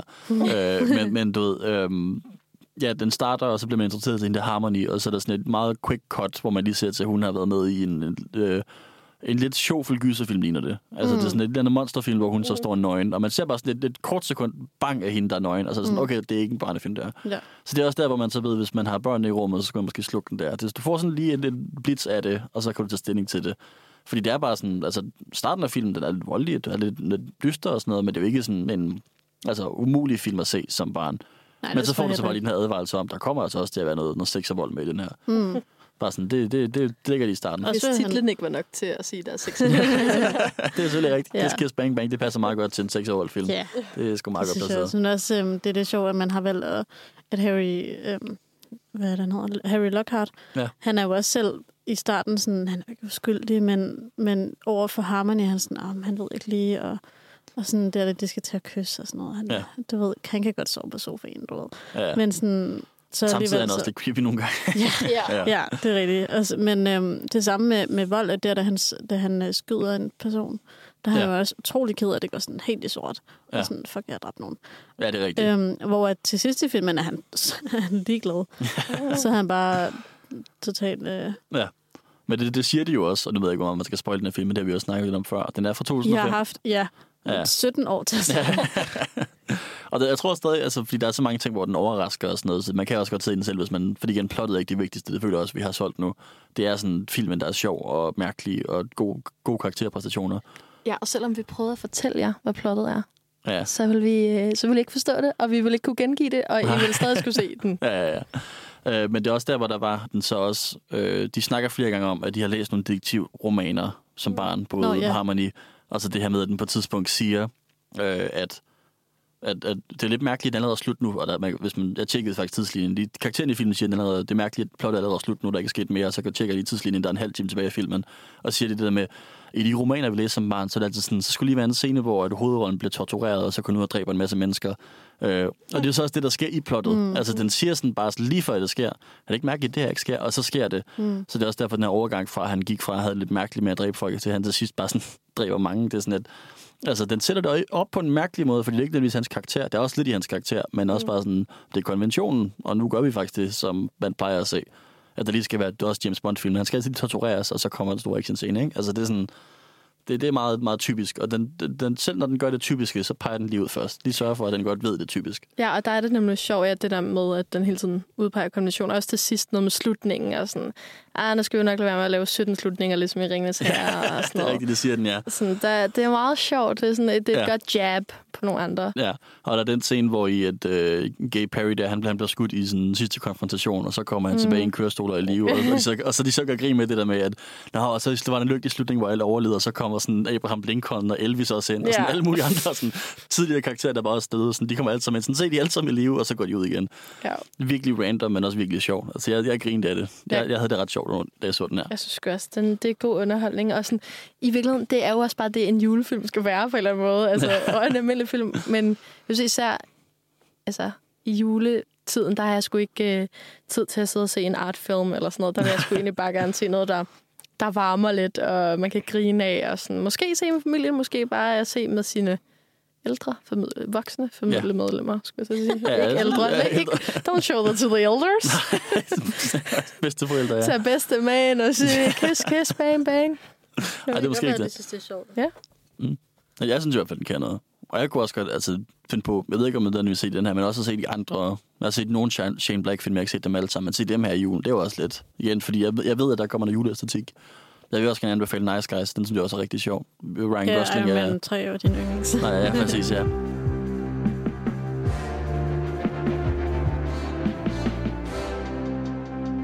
Nå, men øhm, for at komme tilbage til julefilmen. Ja. Jeg tror også, det altså grunden til, at man snakker om sådan en genren julefilm, er jo, at det der med at komme i julestemning, man ser dem typisk i november-december måned, Ja. øh, for netop at starte op på sådan, nu skal vi også, kommer der julekalender, øhm, som man skal se, eller der bliver også sendt, øh, altså jeg ved faktisk ikke, hvorfor det er de samme fem film, der bliver vist hvert år, men sådan, der, der Ja. bliver sendt øhm, en masse, og jeg føler også, at alle streamingtjenester åbner jo lige pludselig op for hele deres julekatalog. Altså, Ja, ja. Netflix kommer jo ud med sådan 10 dårlige julefilm om året, eller sådan. Ja, altså, ja. ja, jeg tror, at uh, How the Grinch Stole Christmas er på Netflix. Det er det, er den, fordi jeg så den. Så hvis man Mm. har lyst til at se den, så kan man gå ind på Netflix lige nu. Og Gremlins var på HBO Max. Så man kan faktisk man kan se de begge to. Øh, Ja, Kiss Kiss Bang Bang kan man købe, eller ja, lege. lege på Blockbuster, ja. Øhm, ja, men jeg synes, altså sådan, nu snakker vi om, hvorfor man putter jul i sin film, men på den anden side, så kan man måske også snakke om, hvorfor man ikke laver en film til en 100% rendyrket julefilm. Fordi det er jo lidt et sats, ikke? Altså, Ja. når man laver en rendyrket julefilm, så skal den jo gerne øh, for det første udsendes til jul, gerne sådan måske i slut november, hvis ikke lidt før. Øhm, og så, så er det jo meget sådan, hvis den bliver et hit, så bliver den jo et hit-hit. Og så Ja. kan man jo være heldig, at den går over i historien som sådan en, der bliver vist netop hvert år i tv. Og så kan man jo virkelig få altså revenue for den Ja, i ja. mange år i forår. Men man kan også være uheldig, at den flopper. Og så er det jo ikke engang sådan en, som folk så vil se i, øh, på en junidag, sådan, hvor, man, hvor det regner. Nej, det er altså, sådan, så er der jo ikke nogen, der vil se den. Og hvis der så er nogen, så skal de vente til det december. Ikke? Ja. Altså, sådan, det kan virkelig være et kæmpe flop, eller et mega win. Jeg tror, jeg tror også, det er farligt, fordi at nu, altså, det her med en julefilm, en film, man ser i julen, så det er ofte det der med, sådan, hvis man ser det samme. Folk, jeg tror, folk vil gerne have det samme jul. De vil gerne lytte til det samme julesang, Ja. ja. de vil gerne se det samme film. Og det er også derfor, sådan, altså, igen med Mariah, Mariah Carey, og tjener alle penge i hele verden, ikke? Altså, det er jo også sådan, det, man skal på en eller anden måde, Men også bare, når man så prøver at lave i sammen med musik, hvis man prøver at lave nogle nye julesange, og sådan, det er meget Ja. sjældent, at de bliver lige så populære som de gamle. ja, men det er det, og det er også nogle gange, så ser jeg de der Spotify-playlister, sådan julesange, du kender, og sådan, jeg har aldrig hørt de her sange før, jeg gider ikke høre dem, fordi jeg skal høre de præcis. samme julesange, jeg hørte sidste år. Altså, ja, det er sådan, det, er det, det er meget sådan, og også med traditioner, det handler jo virkelig om traditioner, øh, at man holder nærmest jul, den på hele december måned, for mig i hvert fald, er næsten det samme. Ja. Er sådan julefrokoster og selve julen, og så kommer nytår, og sådan, det er meget de samme ting, man laver og kan forvente. Og man vil da også blive totalt rundt og, øh, på gulvet, hvis, hvis det lige pludselig skulle ændre sig, ikke? Altså sådan, ja, ja. så jeg tror også, det er virkelig der, hvor at man søger noget sådan komfort og noget sådan...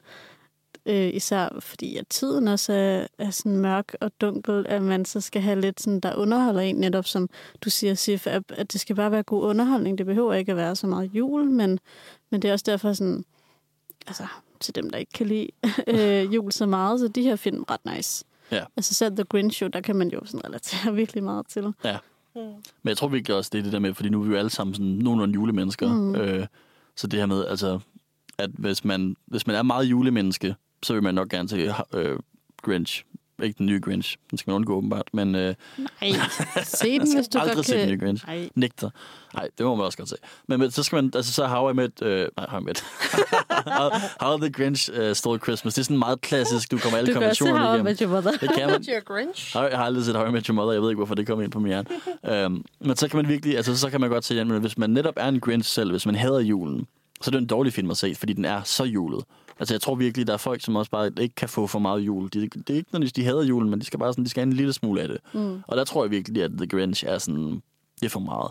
Jeg tror, der er nogle nok. mennesker, der vil være sådan, ah, det, det, er simpelthen, det er for æstetisk, det er for flot, der er for meget musik, det er Ja, for... også lidt for hamfistet. Altså Ja, sådan, ja, sådan- mm, julen, Ja, den skal præcis, du bare... romantiseret, og sådan, og så blev det en rigtig lykkelig jul til sidst, fordi mm. at de alle sammen lærte at få julestemning. Det er sådan et, det, det er meget overdrevet. Og så er det derfor, det er måske også meget praktisk at have den her skala, og virkelig nu har vi kun taget tre film, men der er mange andre film, som man ikke kan placere ind på. Sådan hvis vi tager øh, Grinch som den ene ende af Polen, og så og Kiss Kiss Bang Bang som den anden ende, altså på sådan en, du ved, en skala, mm. så kan man jo placere andre julefilm i midten, sådan, hvor meget jul har du lyst til? Har du lyst til sådan en lille smule jul? Har du lyst til meget jul? Har du lyst til det ene og det andet? Så det er måske også der, hvor man sådan, du ved, man tager stilling til, hvor meget man elsker julen selv.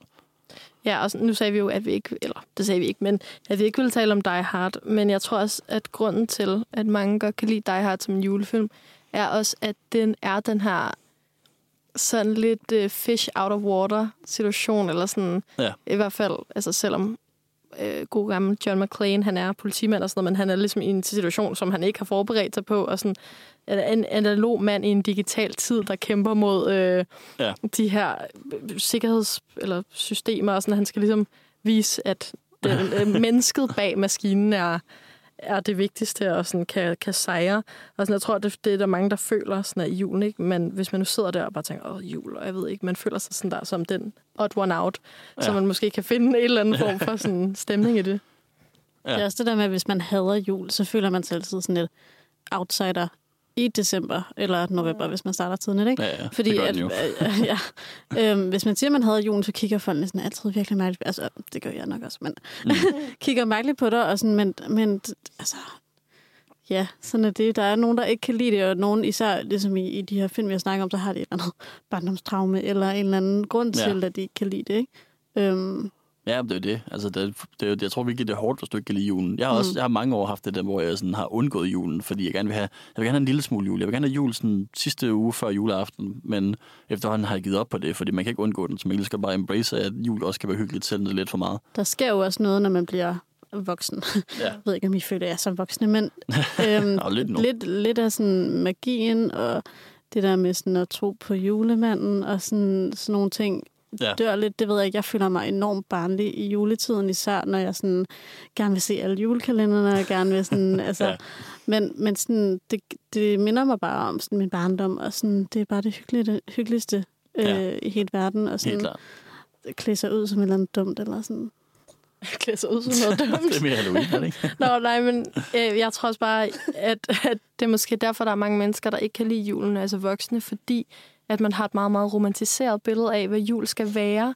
Og det er det jo bare ikke. Altså sådan, når du ser en af de der øh, Hallmark julefilm, eller hvad det er, altså sådan, og det er så smukt og så sådan rent og varmt, men der er jo mange mennesker for eksempel, som ikke har den store familie, Ja. hvor man kan holde jul sammen, eller øh, og forældrene er skilt, eller, og, og sådan, jul er også en tid, synes jeg, hvor man bliver gjort opmærksom på alle de ting, der har ændret sig fra sidste år. Selvom alting, man prøver at få alting til at være det samme, det her, men der er måske nogle bedsteforældre, der ikke kan være med i år. Eller sådan. Det er også en tid, hvor man pludselig bliver sådan konfronteret med, at man måske ikke har så mange penge, eller ens familie ikke er perfekt, eller ja. du ved, alle de der ting, det bliver pludselig sat på spidsen.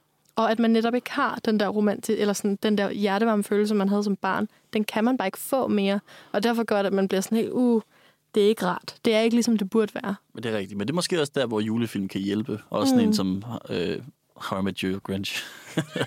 ja. Nej, men altså, hvor, øhm, det var med vilje, bare roligt. Mm. Øh, men, men du ved det her med, at altså, en julefilm, som er, godt nok, den er så overdrevet, at det næsten bliver lidt, lidt kvæmt, men det er samtidig også bare sådan, altså, det, det er en meget barnlig forståelse af jul på en måde, som er rar at træde ind i, hvis man savner det. Mm. Det er der nogle film, der kan, og det er også, det, nogle gange bliver det for sukkersødt, men samtidig så er det også bare sådan, det kan være rart at komme ind i en meget super ærkeklassisk julefilm, som bare er sådan, og så lærte de at elske julen igen, og det var Cindy Lou Who, som var den her sådan lille, øh, lille nervøse barn, som ikke rigtig havde den samme jul, som man kan huske, men så, så opnår hun den så ved at, ved at alle samles, og det er familien, det handler om. Det handler ikke om gaver, og Grinchen kommer også. Altså, det er jo meget, det, det er jo sådan rart at være der. Det er der, man gerne vil tilbage i julen, for mig i hvert fald. Ja. Så det er også Enig. derfor, det, det, det kan noget at se en, en julefilm af den kaliber. Øh, og så, så kan man sige, så det, det får man ikke af Kiss Kiss Bang Bang, men man kan stadig godt se det. Den har ikke samme magi, vel? Det er ikke rigtigt, den prøver bare heller ikke på det. Altså, der er ikke et forsøg på at have den julemagi i den film, så man kan ikke kritisere den for det. Nej, selvfølgelig. Nej. Og, og, sådan, og igen, så er det jo også bare, hvis man har en tradition for at se en bestemt film omkring juletid, lige meget hvad det er for en film, altså så kan det være fucking, altså... Jeg prøver at tænke på en virkelig sådan der, en helt ikke julet film. Tænk på sådan en krigsfilm eller sådan noget.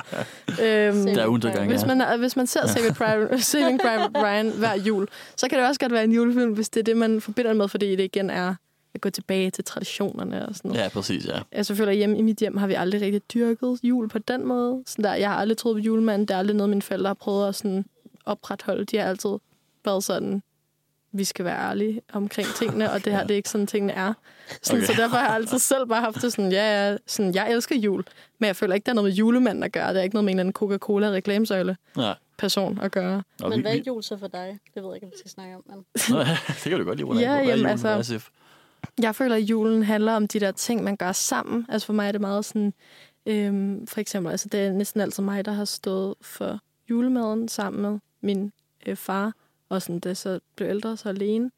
Øhm, og sådan julemaden og sådan det der med, at vi, vi mødes om det og bager og sådan, så kommer man der juleaften, og så er man sammen om at øh, pakke gaver ind og tynge, og sådan sammen om at skabe den her stemning. Og sådan for mig handler det meget mere om det, og sådan, hvor smukt det er, at vi øh, fejrer sådan, jeg føler virkelig meget med det der lysfest, eller sådan, det resonerer rigtig meget i mig, den der måde, vi, vi beklæder træet med spiselige ting, fordi vi, vi mindes ligesom sommeren, når alting er frugtbart, og sådan, og jeg synes, det er virkelig smukt, sådan, den hedenske tradition i julen, hvor alt det der med sådan, altså på den ene side står der sådan Jesus, som jeg ikke giver en fuck omkring, og så på den anden side står sådan en eller anden tyk mand med et hvidt skæg, som jeg heller ikke sådan føler noget, har noget med noget at gøre, som bare sådan konstituerer en, en øh, kommersiel dimension, som jeg heller ikke har brug for. Så sådan, jeg tror, det der, det står for mig. Det er meget smukt sagt. Jeg er meget enig, så jeg ved ikke helt, hvad jeg skal sige. Men jeg kan så spørge dig, så. Jamen, jeg kan, jeg kan tilføje, at hjemme hos mig, så går vi rigtig meget op i sådan et gamle traditioner. Hjemme hos øh, mig, i, øh, sådan, da jeg var mindre, der kom der altid en, en julemand hjem, øh, som jo så bare var en af mine fælles venner. Men øh, i, i de år, hvor vi troede på julemanden, så fungerede det bare virkelig nice, at han kom og var der i en halv til en hel time, og så øh, gav os nogle gaver, og så øh, havde vi sat det sådan op, at så gik han sådan, når han skulle øh, hjem igen, så gik han ud i vores have, og så havde vi sådan en skur, han kunne gå om bagved, og så øh, fyrede han nogle raketter af, så det sådan virkede som om, at han fløj i sin kane. Og det var bare sådan det wow. fedeste. Ja, det var virkelig over the top, men altså mine forældre... Ja, så forstår var man bare, godt, elsker julen. Det der sådan. altså, det var bare fantastisk, at mine forældre sådan fastholdt det, og det synes jeg var virkelig nice, selvom den ene dag lagde jeg mærke til, at hans skæg ikke var ægte. Sådan, du ved, jeg kunne se det der, sådan, øh, at han bare havde det på, og så tænkte jeg lidt over det, men, men men det ødelagde ikke noget for mig, for der var jeg alligevel også voksen nok til at være sådan, nej, men det er måske heller ikke sådan rigtigt. altså, jeg, synes, I skulle se mit ansigt, da jeg, vi holdt jul hos min fætter kusine, eller min kusine for første gang. Og så der trådte sådan en person ind, der var uklædt som julemand. Som det er noget, vi, jeg har aldrig set, du ved, det før. Det var bare sådan, hvad? Og de var helt oppe at køre. Jeg var sådan lidt, altså, jeg ved ikke, fordi jeg ikke vidste, hvad julemanden var, men mere sådan, det er fuldstændig weird. Hvorfor står der en person lige her midt i stuen, ja, ja. udklædt som julemand? men for, det, for os har det også øh, været sådan noget med at gå i kirke, så det er lidt sjovt, du nævner det der med Jesus og sådan noget, fordi det er ikke, fordi vi er mega troende, og der er jo også enormt mange, som kun går i kirke den ene dag om året. Ikke? Mm. Men ja. det er, har bare været en del af traditionen, og jeg synes, det er så hyggeligt at komme der også, fordi at, øh, jeg ved ikke, om det er bare kirken i Solstrand, men øh, det er bare hyggeligt, og øh, også en ting at gøre med, med familien, eller nu har det især med min, min mor, og så imens vi har været i kirke, så har min, min bror og min far ligesom været hjemme og pyntet træet og lægge gaver mm. under, og sådan noget, så har vi ligesom haft de traditioner, og ja, så det har været sådan meget fast, egentlig. Jeg tror i virkeligheden også, at jeg er sådan lidt en mellemting mellem jer to. Fordi mm. det er også, vi har også haft den her meget klassiske... Altså det, vi har også haft, det var ikke en person, der kom på besøg, det var klædet som julemand. Det var en af os. Så gik man fra spisebordet. Jeg har også været julemand på et tidspunkt. Mm-hmm. Jeg var ikke jeg var sådan 16 eller sådan noget, så det er ikke særlig overbevisende, men det, var, det har alligevel været julemand. Um, og det var så, ja, fordi når man har små børn, altså min kusine og sådan noget, øh, kusine fætter, de er jo ikke, altså da de var yngre, så de var jo ikke kritiske over for julemanden. Det var bare sådan, der kommer en stor rød mand og giver gaver, det er fedt. altså man tænker ikke logisk over det, før man bliver lidt ældre. Ja, præcis. Øh, men jeg har, også, jeg har også meget det der med, som, som du også siger, Sif, det her med, at det er sådan en lystid, det er sådan, altså helt fundamentalt, så har menneskeheden bare altid elsket at fejre et eller andet omkring sådan midten af, af december, fordi det er lige der, hvor at dagene begynder at blive længere, og så kan man, når man sparer en masse mad for at holde hele vinteren, og så spiser man det igen. Det synes jeg er super, altså romantisk. Ikke sådan kærlighedsromantisk, men du ved, sådan, det, det er smukt, at vi, vi elsker at være sammen. Vi elsker at holde et kæmpe stort festmåltid i den her periode, og bare sådan være sammen med dem, vi holder af.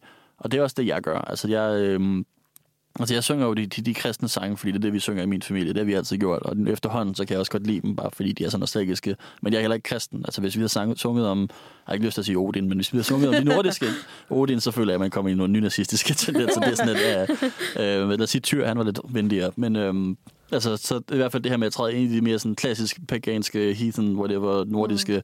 det vil jeg også synes var sjovt. Det er ikke, det er ikke sådan, det er ikke fordi jeg tror på det, men jeg tror heller ikke på Jesus. Men bare det her med, at, at, at vi gør det, det synes jeg er super rart. At vi, sådan, vi elsker at være, være sammen om vinteren. Ja. Og bare sådan, du ved, tilbringe lidt tid. Og så kan det godt være, at min familie altid går op og skændes. Men det var ikke, jeg har det er også aldrig, en del af det. ja, det er også en del af det. Jeg har aldrig været inkluderet i det. Jeg har aldrig været med i de skænderier. Jeg det ved, kan hvad det sker. komme. Ej, jeg, jeg undgår det. Jeg er super god til at undgå de skænderier. Der er, Altså, jeg elsker alt det der med, man har typisk til julefrokoster. Jeg har faktisk ikke haft enormt mange julefrokoster, i hvert fald ikke så store julefrokoster. Nej. Men, øhm, men det er jo sådan en, altså lidt en trope, det ved jeg ikke, om man kan kalde det, men når der er en stor julefrokost eller firmafrokost, altså er der altid et eller andet, du ved, øhm, kaos eller drama eller sådan Ja, ja. Bold i kopirummet. Ja, nej. altså, Ikke hvis det er en familie i hvert fald. så Åh, håber jeg. okay.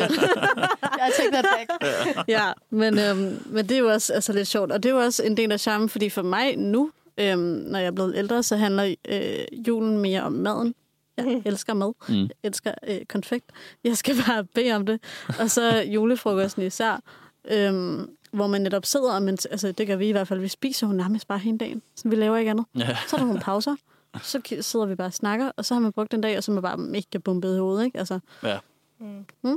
Altså, hvis vi lige skal gå tilbage til film og sådan noget, ikke, så skal vi jo lige snakke Nej. om Disneys juleshow. Oh, ja. Og så skal vi lige snakke om, hvad er jeres yndlings øhm, moment i Disneys juleshow? Eller hvad er jeres Altså, den eneste, jeg glæder mig til hvert år. Jeg synes, altså hele Disney juleshow, jeg skal se det. Mm. Men den eneste, som jeg griner til hver gang, det er snibboldskampen mellem Rip Rap og ja. Sand. Den er, den er så god. Vi bliver også nødt til at sige, for nu det var jo i går, at de annoncerede, at Disney Show stopper, så det måske bare lidt, ja. Lidt traumatisk. Øh, men heldigvis, så tror jeg, at, at uh, juleshowet fortsætter. Øh, det var ikke om, om hver fredag længere. Men øhm, Og hvis det ikke gør det, så ved jeg ikke, hvad jeg... så Altså, sur. på noget. Også bare det der med, at der var den ene gang, hvor de sådan prøvede at ændre det en lille smule, og folk blev pisse sure, fordi det skal være det samme, som det altid har været. Og det er Ja. apropos det der med, at vi vil gerne se det, vi så, da vi var børn. Det er det. Så det er, jeg elsker den snibboldskamp der. Det er sådan, jeg gerne vil have snibboldskamp fungeret i virkeligheden. det er det. Og sådan, man husker alle de der billeder. Altså, det er også det, Disney er så god til. Altså, sådan, de der Mickey Mouse, der foregår. Altså, alle de der... For eksempel fra øh, kampen, snibboldskampen der, ikke? Altså der, hvor at de skyder brændende pile op i det der skib, og der kommer dødning i hovedet. Eller der, hvor han har den her jakke på, som bliver Ja. ja. til en klokke, og alle hårene falder Ja, ja, ja. ja. af. Og sådan, altså alle de der billeder, jeg kan høre lydene, jeg kan se billederne. Nej, det er, det er godt nok. Det er det nærmest, det, jeg glæder mig mest til ved juleaften. Ja. det er bare den specifikke sketch af Disneys juleshow. Den er så god. Har du en yndling, Sara? Øhm, jeg ved ikke, hvorfor jeg lige pludselig ikke øh, kan huske det, fordi det er egentlig ikke noget, jeg har set sådan hvert år. Nej. Jeg kan huske, at jeg har set det for et stykke tid siden, men jeg har set så meget sådan... Jeg har set alle de der Mickey-film, og sådan... Der er jo en masse sådan... Mickey's Magiske Jul, og Ja. Jul i Anneby og sådan noget. Men så det er ikke juleshowet, du ser? Nej, det tror jeg ikke. Nå, det, burde, Sådan du, det, kan du, nu- det kan ikke for sent hoppe på den. Det, altså, det skal, jamen, det skal jeg så se i år, fordi... Det er klokken 18, Lige nu. 19. Øhm, Jeg tror, det er klokken 16, er det 16 eller hvad? Men det er ikke noget, vi har gjort noget ud af. Men det er sjovt faktisk. Jeg har, øhm, det har find, de findes som bøger, og jeg har, øh, det var også en del af sådan en tradition i, jeg ved ikke, 8-10 år, at jeg altid fik den nye fra alle os til alle jer, sådan en tegneseriebog. Øh, ja. Og så læste jeg den i løbet af december. Men det er også hyggeligt. Det er jeg elsker de der er klassiske sjovt. Disney-tegneserier, Anders Mhm. Sand og kompagni og det der. Elsker. Men øh, jeg, tror desværre, altså det er jo en meget hyggelig julesnak, og man kommer helt Mhm. julestemning. Jeg håber også, at man gør derhjemme, men vi er nødt til at runde af nu, fordi der er snart ikke meget tid tilbage. Øhm, så jeg vil lige starte med at sige uh, tak for at I var med mig i studiet, Sara og Sif. Selv Det tak. var super hyggeligt. Mega hyggelig. Øh, jeg håber, at det, det, der er kommet i hvert fald tre øh, julefilmsanbefalinger til publikum, som man kan bruge til noget, og ellers lidt et perspektiv på, hvad er en julefilm, hvad skal den kunne gøre, øh, og kan det også være en julefilm, uden at handle om det. Det kan den måske godt, det kan den måske ikke. Øhm, ja, vi sender jo live radio hver torsdag øh, 15-17. Det kommer ud som podcast bagefter på, på Spotify, iTunes, hvor end man ellers lytter til, til podcast. Vi har også en hjemmeside, nosferadio.dk, n øh, hvor man kan læse vores skriftlige anmeldelser. Vi anmelder løbende nye film, skriver artikler, det ene og det andet. Følg os på Facebook og Instagram øh, og alt det der. Øh, og vi, vi laver masser af spændende ting. Nu kommer vi så godt nok snart ind i en lille juleferie, måske. Øh, fordi vi, vi skal jo også... Det bliver både travlt med eksamener og jul. Jeg ved ikke, hvor mange eksamener I har, men øh, jeg er presset omkring mine. Øh, og jeg er også presset omkring juleaften. Vi har så- ikke så mange, men vi er stadig presset. Vi er Nej, presset. man er presset alligevel, det er rigtigt. Mm. Det er, jeg tror også bare, at det er tagligt, at eksamener altid ligger i julen. Ja. Men, øh, men vi, vi fortsætter selvfølgelig, øh, selv hvis det går lidt langsommere her i december, så fortsætter vi jo med fuld knald på igen. Øh, Nosferatu. Nosferatu. øh, Nosferatu. Øh, for, vi fortsætter selvfølgelig med fuld knald på fra, fra januar igen, når vi Yes. lige øh, øh, er kommet også over nytårstørmændene. Men ja, tak for i dag. Ja, tak. thank you